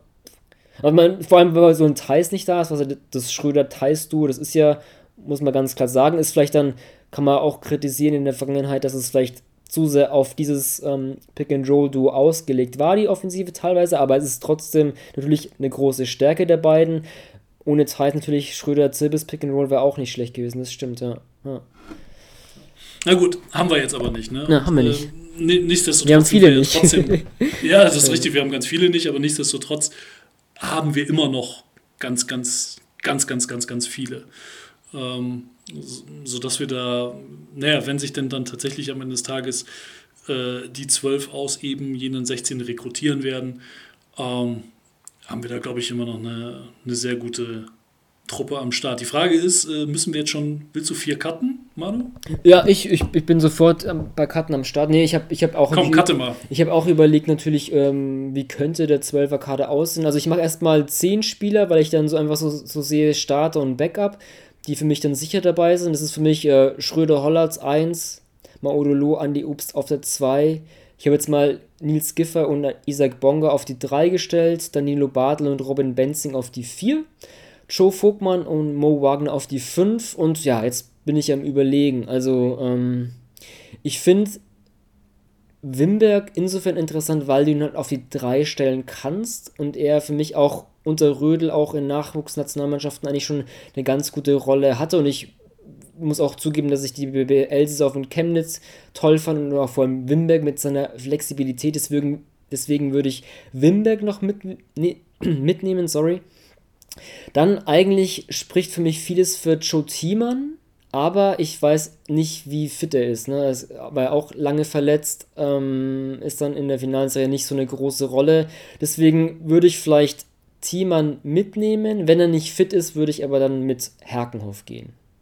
Ja, das wären meine zwei. Ja, finde ich, find ich, find ich einen guten Pick. Ja. Also Bonga kann auch zur Not irgendwie in den Backcourt rutschen vielleicht noch, wenn, wenn da irgendwie Not am Mann ist, aber das wären so meine zwölf. Ja. Ja. ja, du kannst halt, vor allem dann, wenn du, wenn du äh, jemanden wie Bonga mitnimmst, kannst du halt auch echt richtig, richtig groß gehen, ne? Mhm. Wenn du es ja. drauf anlegst.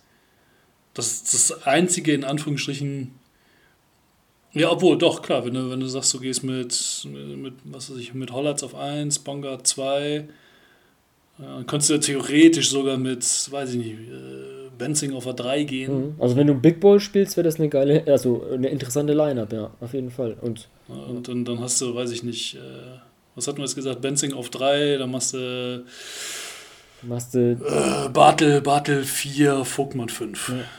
So das ist um den Dreh. Ja. Ne? Also würdest du auch mit den 12 mitgehen oder hättest du einen oder einen, der rausfällt, weiß nicht, Kratzer, Wank ähm, oder eher weniger? Also, ich, also ich denke mal, Kratzer, Kratzerwank äh, werden so, ne, wenn du dir die Konkurrenz auf den entsprechenden Positionen anguckst, äh, sind so die sichersten Streichkandidaten aus meiner Sicht. Äh, neben, neben einem Shooting Guard, den wir nicht, den wir nicht brauchen, ähm, der dieses Jahr in Frankreich gespielt hat. So, dann, dann brauchst du halt noch einen. Ähm, und ich finde tatsächlich auch, ich finde Wimberg auch tatsächlich sexy. Ähm, einfach weil er dir mehr auch Richtung Flügel gehen kann. Ne? Auch, auch wenn er in Chemnitz äh, viel auf der 4 ge gespielt hat. Ähm, und, und würde in dem Fall tatsächlich, einfach weil wir auf den kleinen Positionen nicht ganz so dicke äh, unterwegs sind dieses Jahr, oder zumindest jetzt, ne, wenn, wir, wenn wir die 16 nehmen, äh, würde ich tatsächlich auch eher, eher noch mit Wimberg gehen und dann vielleicht sogar Joe Thiemann zu Hause lassen, mhm. damit er mal seine, seine Knochen mhm. in Ruhe regeneriert. Ja, also wie gesagt, wie fit er halt ist, ja. Also mein, klar, ein Wank finde ich von, vom Spielerprofil schon interessant, weil er halt so wirklich so ein, so ein großer Guard ist, also kann in, hat in Braunschweig auch den Ball gebracht, ist vielleicht jetzt nicht immer so seine, na wohl, eigentlich hat er sich, finde ich, da auch, auch gebessert, ähm, hat er nicht in der Nachwuchsnationalmannschaft, als ich ihn da zum ersten Mal gesehen habe, ich weiß gar nicht, ob das sogar auch ein Rödel U20-Team war, könnte sogar sein, bin mir gar nicht sicher, aber auch so zwei, drei Spiele. Also ich finde ihn eigentlich vom Spielerischen eigentlich so ganz interessant, aber ich glaube, er ist dann vielleicht dann doch nicht so auf dem Niveau, um jetzt direkt schon Olympia-Quali zu spielen, aber vom, vom von den Anlagen her finde ich ihn auch eigentlich einen interessanten Spieler und je nachdem, wie du so einen Kader aufstellst, könnte er auch Ne, hat jetzt nicht so den Distanzwurf, aber auch defensiv, äh, Fullcourt Press, ähm, je nachdem, wie du ihn gerade auflässt, könnte er auch eine gute Stellstraube sein, aber vielleicht noch nicht in diesem Jahr. Ähm, deswegen, ja, ja, würde ich mitgehen. Ähm, gut, mein, klar, jetzt ist erstmal. Die Frage ist, die Frage ist dann halt, ne, schaffen sie die Olympia-Quali oder nicht? Äh, du musst halt irgendwie gucken, dass du entweder Minimum Russland oder Mexiko hinter dir lässt in der, in der Gruppe und dann, ja in diesem, in diesem komischen Überkreuz-Format kommst du dann entweder auf Tunesien, Kroatien, Brasilien, also in dem Fall ne, wahrscheinlich wohl eher Kroatien oder Brasilien und Puh. Ja, ich habe da jetzt auch noch, ich weiß gar nicht, inwiefern da schon, muss ich ehrlich zugeben, noch nicht so mit beschäftigt mit den Kadern der anderen Nationen. Aber mal gucken, wir können ja mal schauen. Also wie gesagt, die, ähm, genau, die Olympia-Quali ist ja vom 29.06. bis 4.07. Wir können ja mal gucken, Jörg, ob ihr vielleicht davor nach den Eindrücken, ne, also vielleicht ganz kurz an, an euch da draußen, wie geht es denn da nicht weiter mit der Nationalmannschaft? Wir haben es angesprochen, der Supercup am Wochenende, dann ist noch ein Testspiel gegen den Senegal am 24.06. Supercup ist ja mit äh, Tschechischer Republik, Tunesien und Italien. Ähm, falls ihr euch fragt, okay, sind das denn die richtigen Gegner? Ja, insofern, weil alle Teams, gegen die der DBB jetzt spielt, ja auch selbst an der Olympia-Quali teilnehmen werden. Ähm, sogar auch Tune äh, Tunesien ist ja sogar auch in der Quali-Gruppe in Split, also wäre ein potenzieller Überkreuzgegner der Nationalmannschaft. Das mal kurz zum Fahrplan und zu den Gegnern.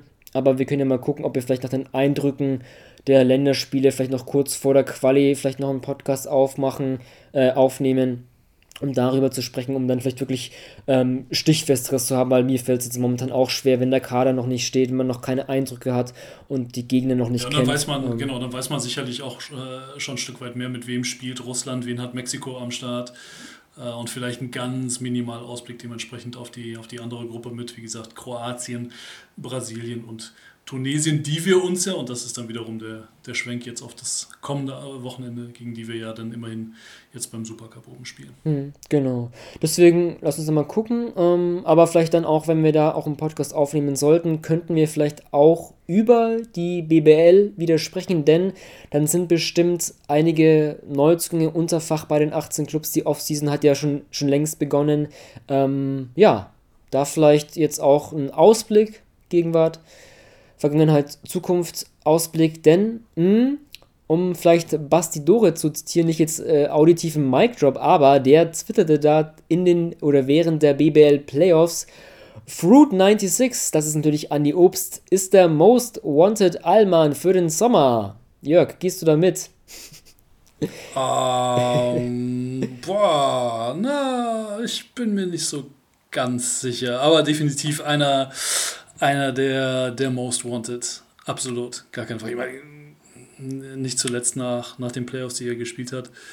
Ähm, ja, sollte, sollte er bei, äh, ich sag mal, allen Clubs, die Minimum Playoff-Ambitionen haben, unabhängig davon, ob du auf der 2 schon jemanden hast oder nicht, wenn du da nicht irgendwie äh, bei Andy Obst Agenten anrufst, dann hast du irgendwas verkehrt gemacht. Hm, ja.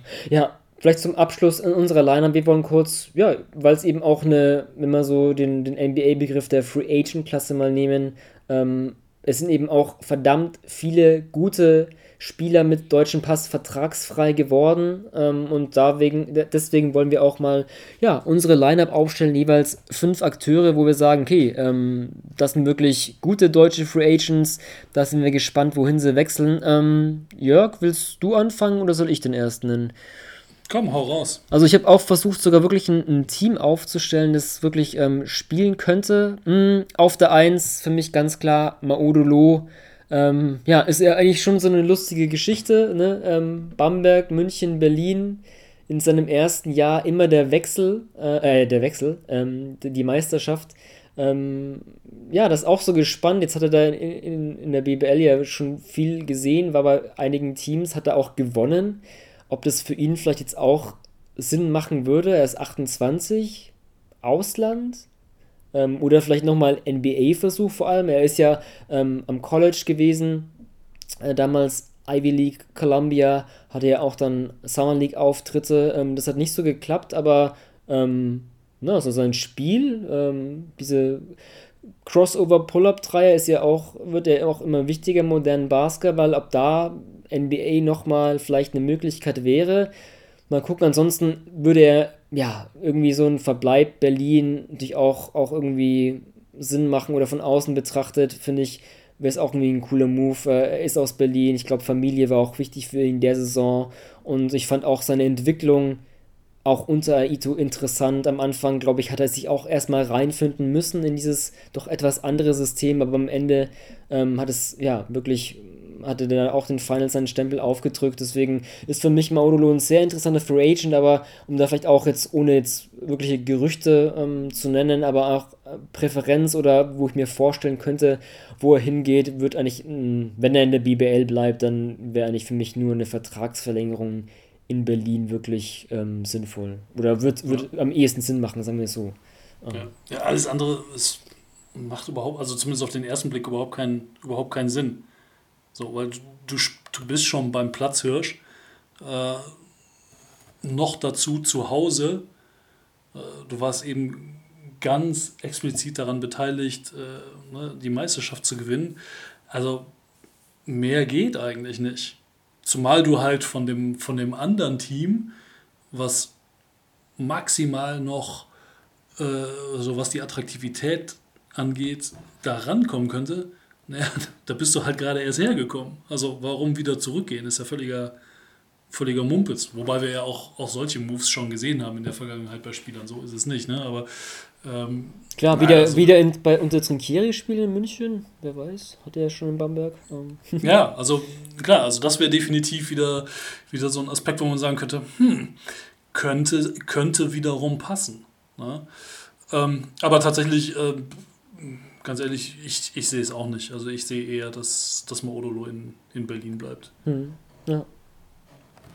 Ähm, ich, ich hau aber mal äh, direkt einen ganz anderen raus.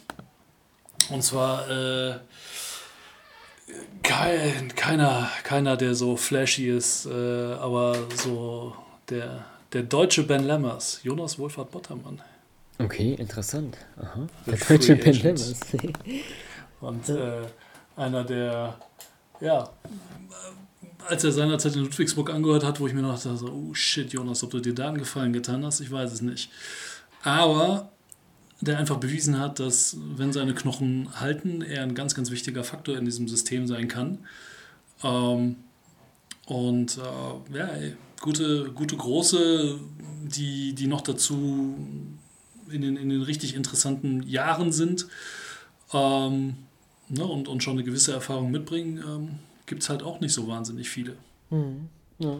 ja, stimmt. Also bei ihm kann ich mir auch vorstellen, dass jetzt auch, ähm, ja, je nach Rolle auch, auch wirklich ein sehr, sehr guter Rollenspieler sein kann. Und Rollenspieler ist da jetzt auch gar nicht despektierlich gemeint. Ähm, und da auch ähm, jetzt Ludwigsburg nicht nahe zu reden zu wollen als Hauptrundenerster, sind sie ja auch insofern ein großer Club, aber wenn jetzt das äh, Budgetäre oder auch, auch Teams, die eben international spielen, was Ludwigsburg zumindest nicht in dieser Saison, ich denke mal in der nächsten werden sie das bestimmt tun, aber ähm, ja, weiß nicht. Also hast du, hast du ein Gefühl, wo es für ihn hingehen könnte oder, oder schwierig? Ähm, äh, ich sag mal so, ne, lass mal, lass mal abwarten, was noch in Ulm passiert auf den großen Positionen. Ähm, oh. Wer weiß. Mhm. Vielleicht ist das, vielleicht könnte, könnte das. Also ich, ich glaube, für die, für die ganz großen Berlin, München ist er nicht attraktiv genug. Ähm, Oldenburg zeigt da momentan eher, dass, dass sie andere Sachen vorhaben, beziehungsweise ne, die haben ja schon verpflichtet einfach. Mhm. Ähm, tja, ansonsten Kreilsheim sehe ich ihn einfach nicht. Unabhängig davon, was, was Sebastian Gleimler jetzt zukünftig, zukünftig spielen will. Ähm, Bamberg, ah, vielleicht Bamberg könnte, könnte noch so ein, so ein Ding sein. Aber da, da wird man auch erstmal, da weiß ich nicht genau, wie die, wie die Situation da auf den großen Positionen aussieht, ja, tatsächlich. Ja. Äh, abgesehen von Senkfelder, der bis, bis 23 verlängert hat, aber ne, dann, dann könntest du ganz klar sagen, beispielsweise, okay, äh, du hättest da wieder eine, du hättest da eine deutsche Achse am Brett, äh, wo du dann auch Senkfelder deutlich, deutlich mehr auf der 4 gehen lassen könntest. Hm, ja, ich glaube, Bamberg ist auf die ausländischen Spieler müssten alle vertragsfrei werden. Matthäus Serisch hat man sich auch getrennt, der dürfte eigentlich auf groß dann eigentlich nur Senkfelder sein, ja genau. Ja, ja interessanter Spieler. Ähm, ich gehe auf der 2, ja, mit einem Ulmer, wir haben ihn gerade schon genannt, den, den laut Basti Dorit Most Wanted Allmann. Ähm, ja, ich bin gespannt. Also, wenn man so seine Karriere betrachtet, wäre natürlich jetzt ähm, so der Schritt zu einem Euroleague-Team ein, ein, logischer. Das natürlich dann in, in, in der BBL Berlin und München gefragt. Also könnte mir beides irgendwie, würde beides Sinn machen. Natürlich Berlin so, ne, also ich hatte damals auch mit ihm gesprochen, als er so nach Spanien gewechselt ist, wo er auch da durchkam, dass er diese, dieses Spiel in Spanien auch wirklich schätzt weil es halt wirklich auch, auch taktischer und, und technischer ist. Das würde natürlich dann unter Ito wirklich Sinn machen und das könnte ich mir auch wirklich für ihn gut vorstellen. Also mal gucken, ne? Berlin ist ja auch eine Mannschaft, ne, wie so viele, aber auch natürlich auch Berlin. Ähm, da gibt es einige Spieler, die eben Free Agents werden, auch auf den deutschen Positionen. Wir hatten Lo gerade schon angesprochen. Ich glaube, jetzt ein Malte Delo, glaube ich, auch. Nils Giffer spielt auf der 3, gut. Äh, aber trotzdem, da muss man abwarten. Vielleicht ist da ja auch Bedarf nach einem deutschen Backcourt-Spieler. Deswegen, ja, wenn er wechselt, könnte ich mir so Berlin eigentlich ganz gut vorstellen. Ja, ja, könnte passen. Ja, oder so rein von der, von der Ausrichtung her, aber sie werden ihn nicht kriegen, weil sie einfach nicht international spielen, wäre beispielsweise äh, Frankfurt unter Diego Ocampo. Ah, okay. Die ja nun mal jetzt auch einen, einen Spanier reingebracht haben, der äh, auch durchaus dafür bekannt ist, äh, ne, Spieler weiterzuentwickeln. Ähm, Aber ich, ich glaube, dass das einfach ein Club, Ja, der nicht international spielt, wird, für, wird für Obst einfach nicht sexy. Also nicht auch Frankfurt nicht nahe treten zu wollen, aber ich glaube, also Frankfurt wäre dann davon, irgendwie auch also- aus spielerischer Sicht dann doch insofern Rückschritt, weil eben dann, wenn du schon Eurocup gespielt hast, willst du ja auch dann den nächsten Schritt irgendwann gehen und das wäre dann Genau. Euroleague. Ja, ja. Aber klar, Genau, das, Frankfurt ist genau das ist der Punkt. Aber so rein von der, wie gesagt, so Hm. von, der, von der konzeptionellen Ausrichtung, auch, ich sage jetzt noch nicht von dem Plan, ich sage mal von der Vision, die sie haben, eben mit der, mit der Halle etc. pp. Ähm, glaube ich, könnte das, ne, so aus Frankfurter Sicht wäre das definitiv eine, wo ich sage, ey, wenn wir, wenn wir den irgendwie an Bord holen könnten, äh, so als Aushängeschild für die nächsten paar Jahre wäre schon geil, aber ich glaube, dass es für, für Obst einfach äh, nicht, nicht attraktiv genug ist. Dementsprechend. Nee, aber ich sag mal so, und wenn, wenn Basti Doret äh, ihn schon so labelt, dann, dann müssen wir ihn ja beide letzten Endes mitnehmen. ähm, also äh, klar, Andi Obst habe ich, hab ich auch auf der Liste. Ähm, bei dem könnte ich mir aber auch tatsächlich eben wegen seines Abstechers nach Spanien, der ihm ja offensichtlich mehr als gut getan hat, ähm, ich könnte mir so ein Szenario bei ihm auch, auch sehr gut wieder vorstellen, tatsächlich. Ja. Also, also, und, und er hat ja auch eine Saison äh, gespielt, die, die ihn durchaus dafür qualifiziert, nochmal irgendwo anders hinzugehen. Ja, ja, auf jeden Fall. Also, ich sag mal so, Heiko Schafazik äh, hat seinerzeit dann, hat er auch viel im Ausland verbracht, einfach weil er, ne, weil er das kann. Also du musst ja schon ein spezieller Typ sein, um ne, fern von zu Hause, andere Sitten, andere Länder, äh, andere ne, und so weiter. Du weißt schon, was ich meine. Ähm, ne, andere Kultur etc. pp. Kann ja nun mal auch nicht jeder, aber er hat bewiesen, dass er es kann. So, also sowohl on als auch off court. Ja. Deswegen. Dann hast du auch Andi Obst, dann, äh, ja, Ja, der übrigens, und da Ja. mache ich dann direkt weiter, der übrigens eventuell für Oldenburg interessant sein könnte, je nachdem, was da mit Carsten Tada passiert. Denn der ist ein, der ist, ist einer, der macht jedes Programm besser. Und du wirst jeden beispielsweise in Gießen fragen können, was damals mit dieser Mannschaft passiert ist, nachdem Tada aus äh, der ewige Bamberger, äh, nachdem der damals aus, aus dem Frankenländle zu, zu Dennis Wucherer nach äh, Gießen gekommen ist, was das mit dieser Mannschaft, mit dieser, äh, was das mit der, der Kultur und, und äh, der Herangehensweise, wie die dann auf einmal Basketball gelebt haben, getan hat, sensationell. War wie Tag und Nacht tatsächlich, weil der Typ einfach ein, ein, ein brutaler Profi ist. okay, ja. Also würdest du ihn auch nach Gießen zurückbringen? Nee, oder? Nein, nein, das nicht, das nicht, das nicht. Wobei- Willen, nein, nein. Das, das will ich jetzt gar nicht sagen, aber die Frage ist halt, wie es ne, bei allem, was jetzt momentan in Oldenburg passiert, äh, ja. ist ja durchaus ein, ein etwas größerer Umbruch im Gange. Booth weg, Mahal Basic weg, ähm, wen haben wir noch? Äh, Genau, Schwedheim Karriereende. Junge genießt den Urlaub. Ähm, na, wer weiß, wer weiß, wie es da weitergeht. Ja, absolut, ja. ja interessant. Ja. Wenn du Oldenburg ansprichst, wenn ich mir da auch gut vorstellen könnte, wenn er da auch im Norden bleibt, ist so jemand wie Philipp Herkenhoff. Ähm, ja, einer vielleicht der jüngsten Free Agents, die wir haben, 21 Jahre jung.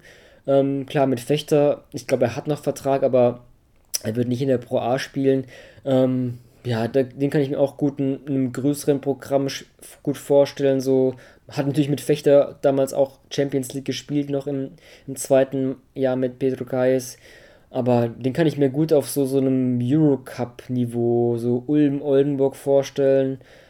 Also Oldenburg, das ist gerade angesprochen, die haben ja so ja, ihre Center-Rotation mit Martin Bräunig und um Tai Odiasse haben jetzt noch ähm, nicht Evander Holyfield, sondern TJ Holyfield für die vier verpflichtet. Ähm, wenn man da die Kombination ausländische Spieler und deutsche Spieler eingeht, würde das eigentlich ganz gut Sinn ergeben. Deswegen könnte ich mir ja so ein Herkenhoff in Ulm oder Oldenburg einfach auch so von persönlicher Schritt wird eigentlich auch, auch, auch Sinn ergeben, ähm, meiner Meinung nach.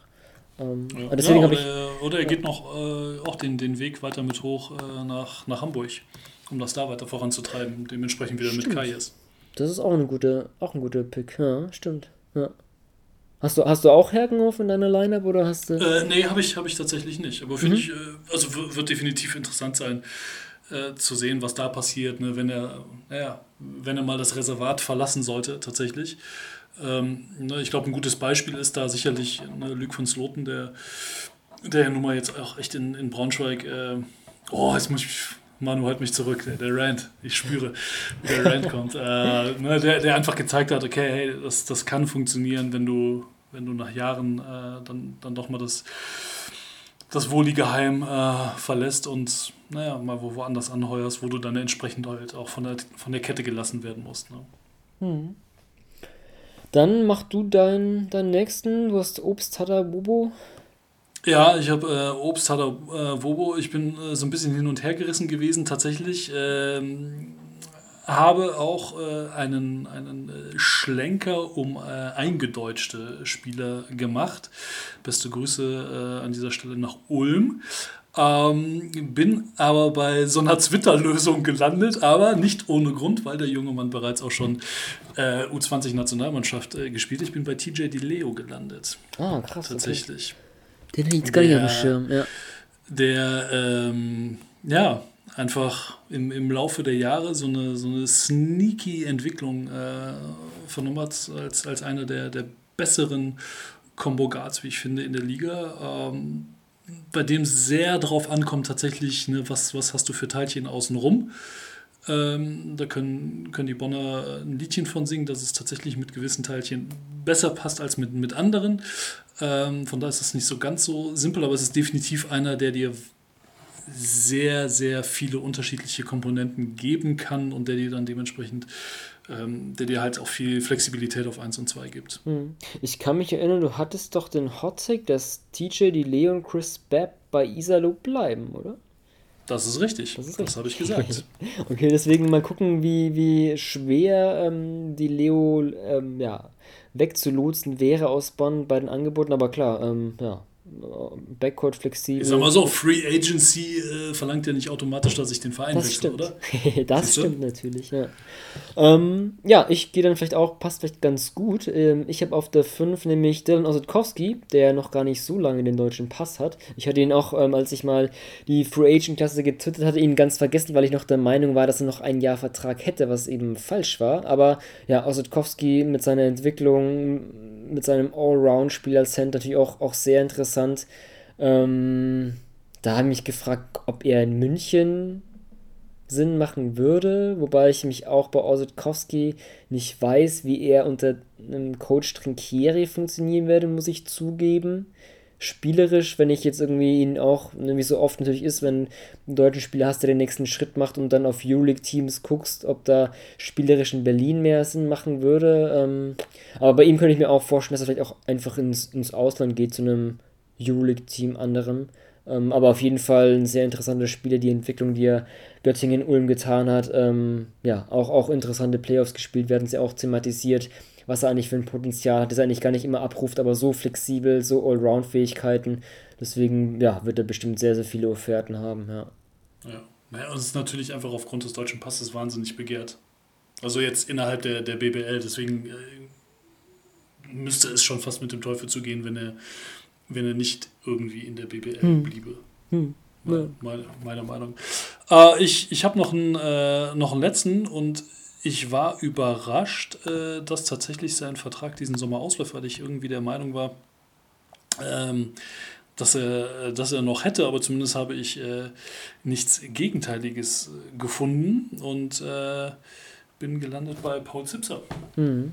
Ja der äh, zumindest nach, nach allem, nach offiziellen, äh, nach offizieller Kommunikation 2019 nochmal für zwei Jahre dann äh, unterschrieben hat in München. Mhm, ja, und, bei dem ähm, auch, ja.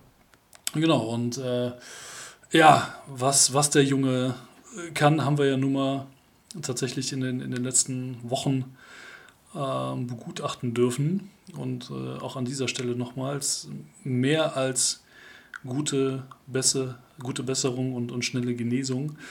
Ähm, ne, gibt halt einfach da, dann doch, ja, Dinge, die wichtiger sind, als äh, das, die orangeschäumende Murmel durch, durch den Ring zu werfen. Ähm, aber damit hat er uns wahnsinnig viel Freude bereitet in, in der Zeit, in der er jetzt wieder zurück ist in der BBL und äh, hat gezeigt, was für ein, ein fantastischer Spieler er ist, der halt einfach auch ja, Spiele übernehmen kann. Hm. Ja, absolut. Also müsste eigentlich auch genannt werden. Also du sagst, sprichst es schon an, da gibt es viel wichtige Sachen, dass er wieder komplett gesund wird. Deswegen ist die auch fraglich. Ich meine, das ist jetzt erstmal zweitrangig, das Sportliche, aber die ersten Meldungen, die hörten sich eigentlich ganz gut an, dass die OP eigentlich ganz gut verlief und es den Umständen entsprechend gut geht. Ja, das muss halt einfach die Zeit zeigen, wann dann wirklich auf das Parkett zurückkehren kann. Ähm, ich hatte auch einen Artikel gelesen, was jetzt glaube ich in der Frankfurter Rundschau, die es auch medizinisch ähm, ziemlich interessant aufgezeigt hatte, wie sowas abläuft, ähm, OP-mäßig. Und da stand, glaube ich, sowas, dass sich in den nächsten drei bis sechs Monaten entscheiden würde, ähm, wann er denn oder ob oder wie zurückkehren könnte. Deswegen, ja, muss man einfach, da muss einfach Zeit verstreichen und komplett gesund werden. Deswegen hatte ich ihn jetzt eigentlich gar nicht ähm, ja, auf der Liste, aber wie gesagt, es gibt natürlich auch, auch Wichtigeres. Aber auf jeden Fall, auf jeden Fall tolle, tolle Saison gespielt, absolut ähm, sehr viel Spaß gemacht. Und ja, ähm, ich gehe dann mit einem anderen, ähm, ja, Dreier, Vierer und zwar Nils Giffey. Er wird auch Free Agent da gibt es ja, zumindest wenn man ähm, einigen Medienberichten ähm, Glauben schenken mag, ja auch sehr starkes Interesse von Schalke Kaunas oder vielleicht sogar schon eine Übereinstimmung. Ähm, Wäre auch witzig, ähm, mit Martin Schiller haben wir da auch einen ehemaligen DBB Assistant Coach und ehemaligen BBL Assistant Coach und da hatten wir ja auch in der Saison schon sehr viele e-, ehemalige BBL-Spieler, unter anderem Thomas Walkup um, oder Marius Grigonis, die ja jetzt den Verein verlassen werden auch.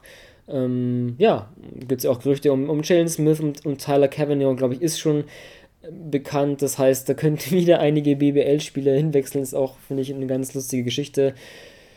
Ja, Giffer als Kapitän in Berlin, ähm, hätte man sich auch vorstellen können, dass es so, so, so ein Lifer, sagt man in der NBA immer, der so seine ganze Profistation bei einem Team bleibt und wo dann auch irgendwann das Trikot unter der Hallendecke hängt. Aber ich, wenn wirklich so ein Wechsel vonstatten geht, glaube ich, dieser Punkt, irgendwann ins Ausland zu wechseln und ich glaube, zu diesem Zeitpunkt auch, nach diesen einigen Jahren in dem Alter, ist es dann vielleicht auch jetzt ein ganz guter Zeitpunkt und ich glaube, von Berlin nach Schalke, ich glaube, das sind beide Teams, wenn es denn so weit kommen würde, die sehr attraktiv anzusehen sind. Und deswegen könnte ich mir da auch Giffey, glaube ich, unter Schiller ganz gut vorstellen. Ähm, auf jeden Fall Giffey auch wieder eine wirklich starke Saison und wie er sich da auch Schritt für Schritt immer entwickelt. Wir haben sein Postgame, glaube ich, schon häufig abgefeiert. Ähm, deswegen habe ich ihn noch als fünftes auf meiner Liste. Ja, ja finde ich, find ich einen guten Pick, absolut. Und unabhängig davon, ob er bleibt oder nicht, ich glaube, die, die 5 hängt äh, so oder so irgendwann in Berlin unter, unter dem Hallendach. Also da, da führt kein Weg dran vorbei, was der für diesen Club äh, in den letzten naja gut, mit der Yukon äh, mit, der, mit, der, mit der Unterbrechung in den Staaten ähm, geleistet hat, äh, ist halt brutal und der ist halt einfach so die, die Ur, also jetzt ne, abgesehen von den 90er Jahre Tusli-Zeiten, also jetzt in der Neuzeit, ist er einfach die absolute Blaupause für, für jeden Berliner Nachwuchsspieler. Ne, in dem System, in dem System groß geworden. Äh, du holst einen NBBL-Titel, noch dazu in der eigenen Stadt äh, holst du halt an die Spree, ähm, ne, gehst, dann, gehst dann in die Staaten, gewinnst dann nebenbei nochmal zwei Meisterschaften, kommst zurück. Äh, führst hier deinen Weg äh, exzellent fort, wirst, wirst als gebürtiger Berliner Mannschaftskapitän. Also mehr, mehr geht halt einfach nicht. Ne? Und ähm, ja, ganz, ganz tolle Geschichte, unabhängig davon, wie es jetzt für ihn weitergeht. Hm, ja. ja, so, ich glaube, wenn man die gesamte deutsche Free Agent Klasse betrachtet, da gibt es noch ganz viele NBA-Spieler, die haben wir jetzt mal ähm, nicht genannt. Also ne, Dennis Schröder, Daniel Theiss, Mo Wagner, Isaac Bonga, Isaiah Hartenstein, wenn er seine Spieleroption nicht zieht, ist natürlich auch, auch sehr interessant, ob es da vielleicht Kandidaten gäbe, die den Schritt zurück nach Europa machen. Ähm, aber ich hätte jetzt auch mal ähm, ja, auf, auf die Spieler verzichtet. Aber an euch da draußen gerne die Frage, äh, ja, wie sieht eure Lineup an deutschen Free Agents aus? Ähm, wo guckt ihr ganz genau drauf, wohin diese Spieler wechseln? Oder vielleicht hat ihr auch ähm, gerne ein paar, paar ähm, Fake Rumors oder nicht Fake Rumors ist das falsche Begriff. Oder wo würdet ihr gerne Spieler X gerne sehen? Ja, das ist kein Schmeiß mal die Trade Machine an, genau. Ja, und ich, ich habe übrigens noch eine, ich habe noch eine, eine, Honorable Mention tatsächlich für jemanden, ja. äh, der, der schon quasi äh, seinen, seinen neuen Vertrag hat und wo es mich gewundert hat, dass er nicht in der ersten Liga gelandet ist oder ne, wer weiß, was noch passiert. Äh, Max Ugrei, hm. der, der ja jetzt nach Heidelberg gegangen ja, ist, genau. Ja. Guter Mann. Hat mich tatsächlich gewundert, dass da nicht äh, doch nochmal der ein oder andere Erstliga-Club gesagt hat. Wie sieht's aus? Ja, also dieser oft zitierte äh, Schritt zurück, um wieder einen nach vorne zu machen, wenn, wenn Spiele in die Pro A gehen. Ukra dann von Ulm nach Bremerhaven. Ich glaube, Wimberg ist da auch ein prominentes Beispiel, der dann mit Chemnitz, ähm, der dann jetzt in Chemnitz auch verlängert hat, der auch Pro A gespielt hat. Ähm, ja, auf jeden Fall ja, ich glaube, da gibt es auch noch viele Namen zu nennen, deswegen an euch da draußen gerne, ähm, auf wen, wen achtet ihr besonders? Ähm, ja, ich glaube, das war ein ganz, ganz buntes Programm. Vielleicht hören wir uns dann, ja, entweder kurz vor der Olympia-Quali und dann vielleicht auch mit ein paar weiteren BBL-Teams, die schon ziemlich weit ihren Kader voranbringen. Ähm, das sieht ja bei manchen Teams eigentlich ganz gut aus. Oldenburg ist sehr aktiv, ähm, Göttingen ist aktiv. Da gibt es bestimmt in, in, ein paar Wochen noch, noch mehr ähm, zu besprechen. Insofern, ja, die BBL-Saison ist vorbei, aber diesmal werden wir nicht bis zum BBL-Start auf uns warten lassen, sondern hören uns bestimmt bald während der Offseason. Deswegen bis bald. With the ninth pick in the 1998 NBA Draft. Ball ist bei Nowitzki, da muss er hin jetzt. Und verteidigen! Verteidigen jetzt! Es ist schlicht und ergreifend der einzig wahre Hallensport.